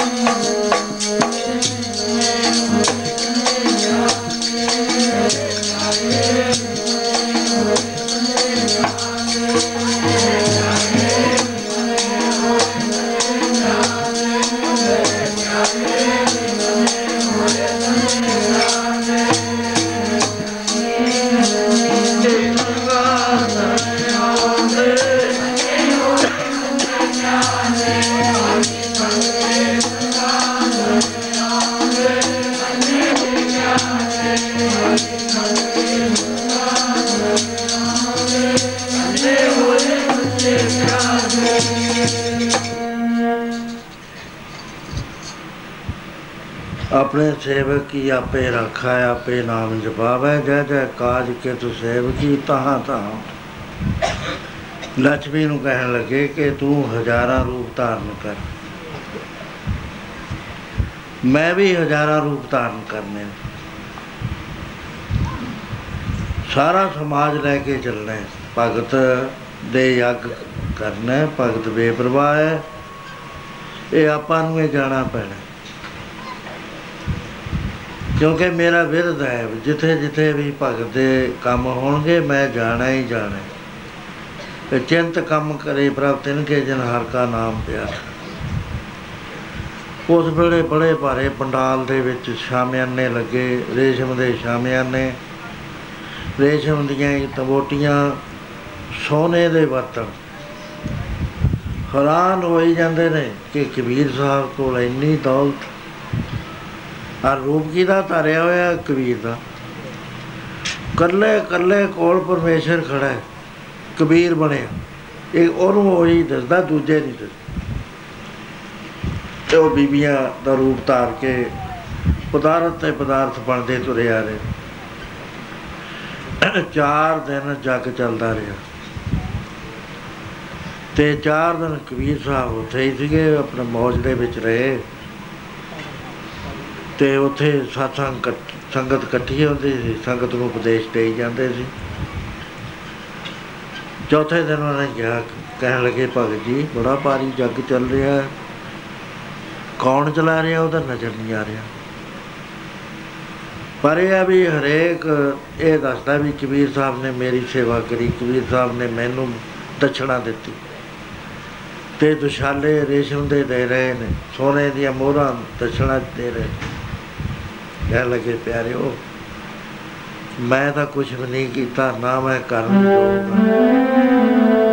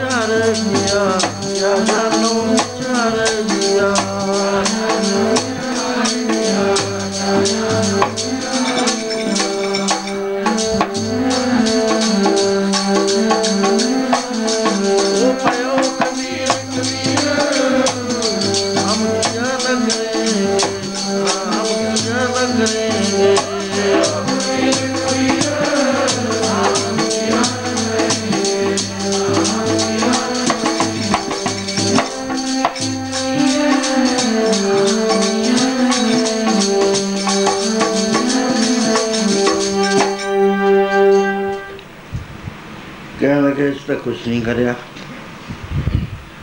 ਜਦ ਯੱਗਸ਼ਾਲਾ ਚ ਆਏ, ਜਿੱਥੇ ਯੱਗ ਚੱਲ ਰਿਹਾ ਸੀ। ਹੈਰਾਨ ਹੋ ਗਏ ਕਿ ਇਹ ਤਾਂ ਪਰਮੇਸ਼ਰ ਜੀ ਆਪੇ ਲੱਗੇ ਹੋਏ ਨੇ ਚਾਰ ਦਿਨ ਦੇ। ਆਪਨੇ ਜਾ ਕੇ ਪਿਆਰਾ ਭਗਤ ਹੈ। ਮਹਾਰਾਜ, ਤੁਸੀਂ ਬਹੁਤ ਖੇਚਲ ਚੱਲੀ ਕਹਿੰਦੇ, ਮੈਂ ਕੀ ਕਰਾਂ? ਮੇਤੇ ਰਹਿ ਨਹੀਂ ਹੁੰਦਾ। ਕਿਉਂਕਿ ਮੈਂ ਵੀ, ਮੈਂ ਪੱਥਰ ਨਹੀਂ ਹਾਂ। ਨਾ ਮੈਂ ਕੋਈ ਐਵੇਂ ਹਸਤੀ ਹੈ ਮੈਂ ਪਿਆਰ ਦਾ ਭਰਿਆ ਹੋਇਆ, ਪਿਆਰ ਮੰਗਦਾ। ਤੇ ਮੈਨੂੰ ਪਿਆਰ ਦੀ ਭੁੱਖ ਰਹਿੰਦੀ ਹੈ ਮੈਨੂੰ ਕੋਈ ਪਿਆਰ ਨਹੀਂ ਕਰਦਾ। ਮੇਰੇ ਪਿਆਰੇ ਪਿਆਰ ਕਰਦੇ ਨੇ। ਮੈਂ ਉਹਨਾਂ ਦੇ ਪਿਆਰ ਦਾ ਬੰਨਿਆ ਹੋਇਆ, ਉਹਨਾਂ ਦੇ ਬਸ ਵਿੱਚ ਹੀ ਹੁੰਦਾ। ਰੱਬ ਬਸ ਮੰਗਤਾ ਨੇ।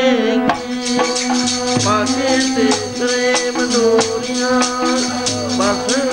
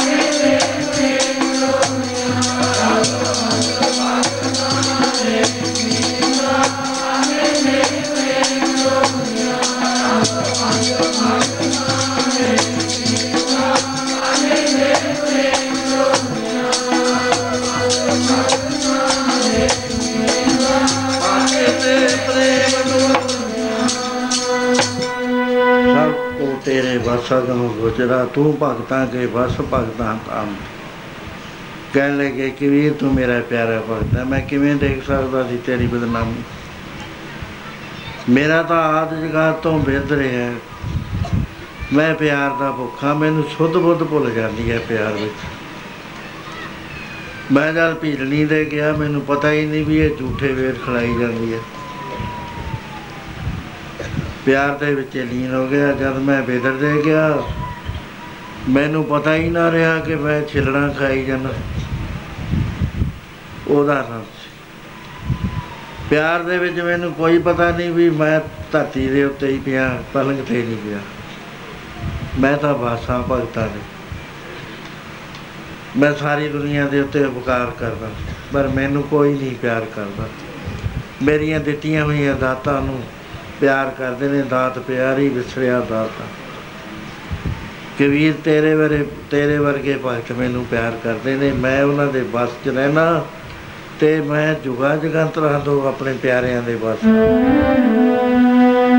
ਪੈਜ ਜੁਗ ਜੁਗ ਰੱਖਦਾ।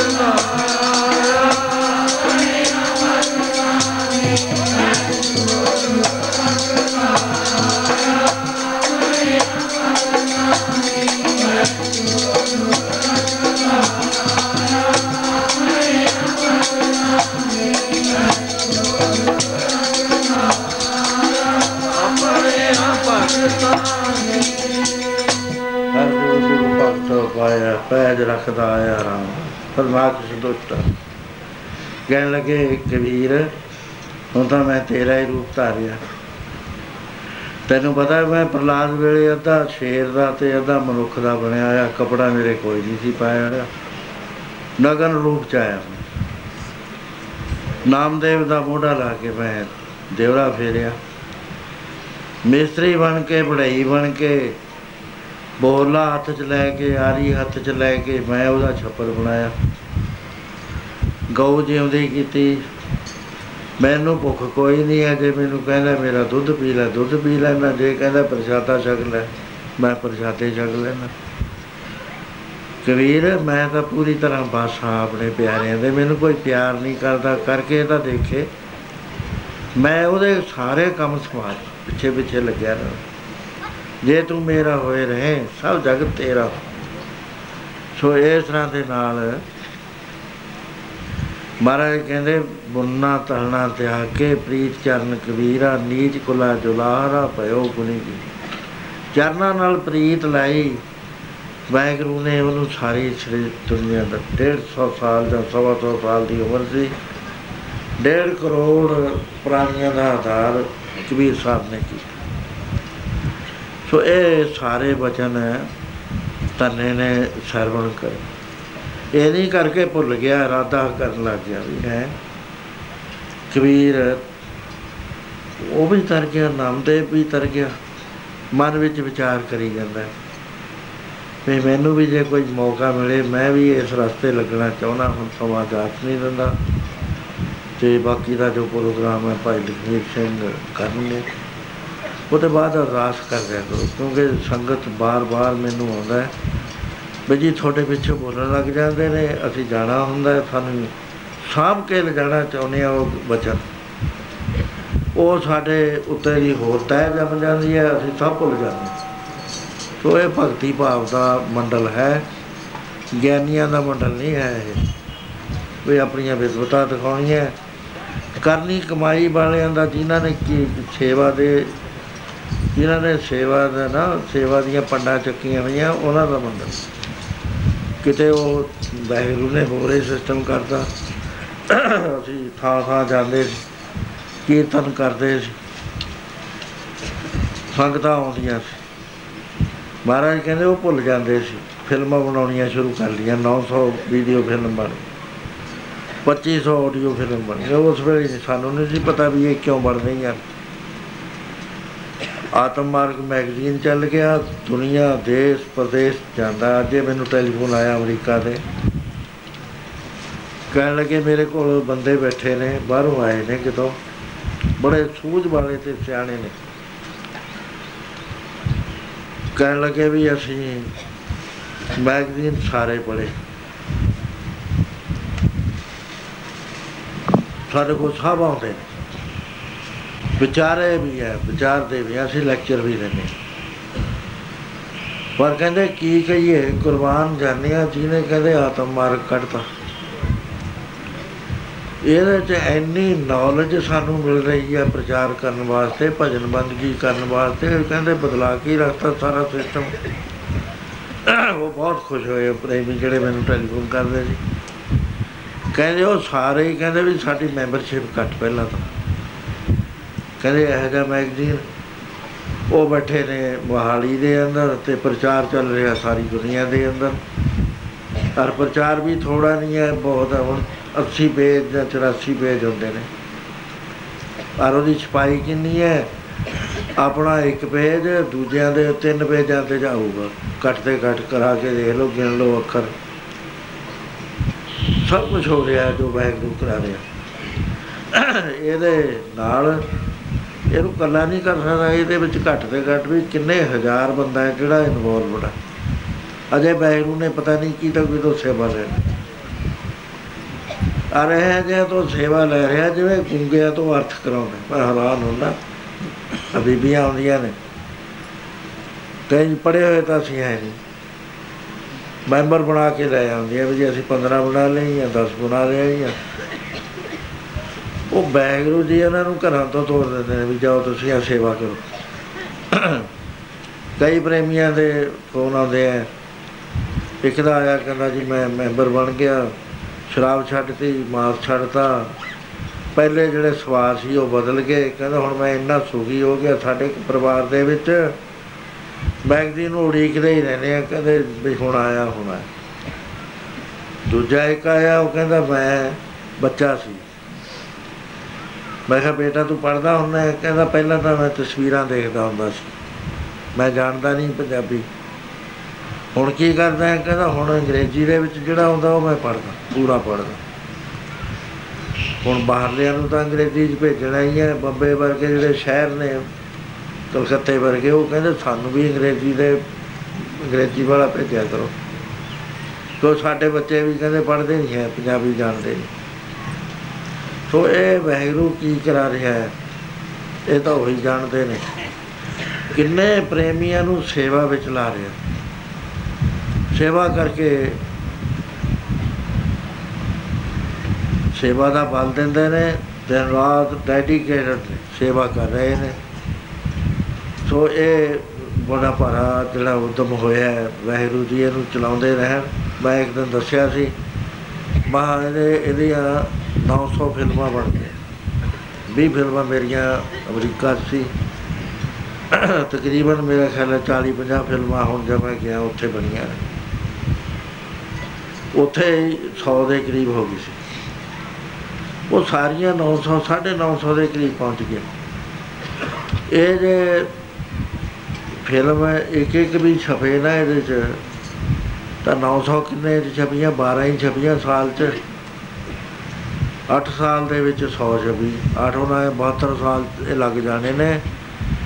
ਇਹਨਾਂ ਨੂੰ ਜਿਹੜੇ ਪ੍ਰੇਮੀ ਕਹਿੰਦੇ ਨੇ ਵੀ ਬਾਬਾ ਜੀ ਜਾਂ ਚਲੇ ਜਾਓ, ਫੇਰ ਕੀ ਉਹ ਲਿਟਰੇਚਰ ਇੰਨਾ ਪਿਆ ਛਾਪੀ ਜਾਓ ਤੁਹਾਡੇ ਬੱਚੇ ਵੀ ਛਾਪੀ ਜਾਣ, ਪੋਤੇ ਵੀ, ਪੜੋਤੇ ਵੀ ਤਾਂ ਨਹੀਂ ਮੁੱਕਦਾ। ਇਹ ਤਾਂ ਗੁਰੂ ਮਹਾਰਾਜ ਨੇ ਕੁਛ ਐਸਾ ਕੰਮ ਕਰਾਤਾ। ਸੋ ਤੁਹਾਡਾ ਸਹਿਯੋਗ ਹੈ।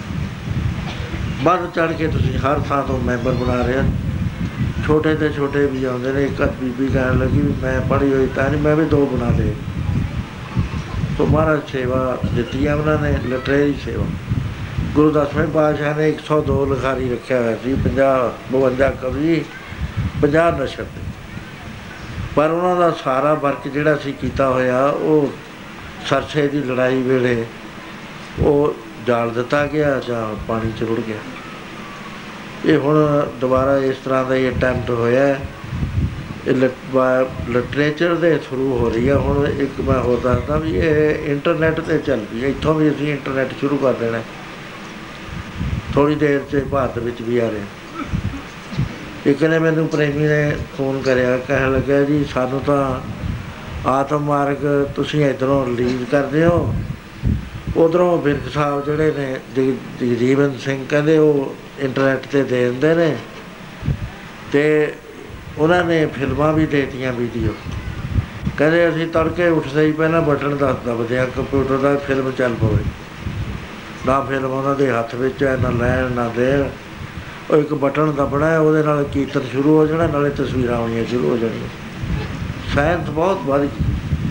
ਜੇ ਅਸੀਂ ਇਹਦੇ ਨਾਲ ਰਲ ਕੇ ਚੱਲਾਂਗੇ, ਅਸੀਂ ਕੁਝ ਬਚ ਜਾਵਾਂਗੇ ਨਹੀਂ, ਬਹੁਤ ਪਛੜ ਜਾਵਾਂਗੇ। ਇਸ ਕਰਕੇ ਮਹਾਰਾਜ ਜੀ ਨੇ ਜਿਹੜਾ ਕੰਮ ਕਰਾਇਆ ਤੁਹਾਡੇ, ਬਹੁਤ ਹੀ ਵੱਡਾ ਕਰਮ ਹੈ। ਹੁਣ ਭਾਈ ਲਖਵੀਰ ਸਿੰਘ ਜੀ ਅਨੰਦ ਸਾਹਿਬ ਪੜ੍ਹਨਗੇ ਤੇ ਉਹਦੇ ਬਾਅਦ ਅਰਦਾਸ ਹੋਏਗੀ।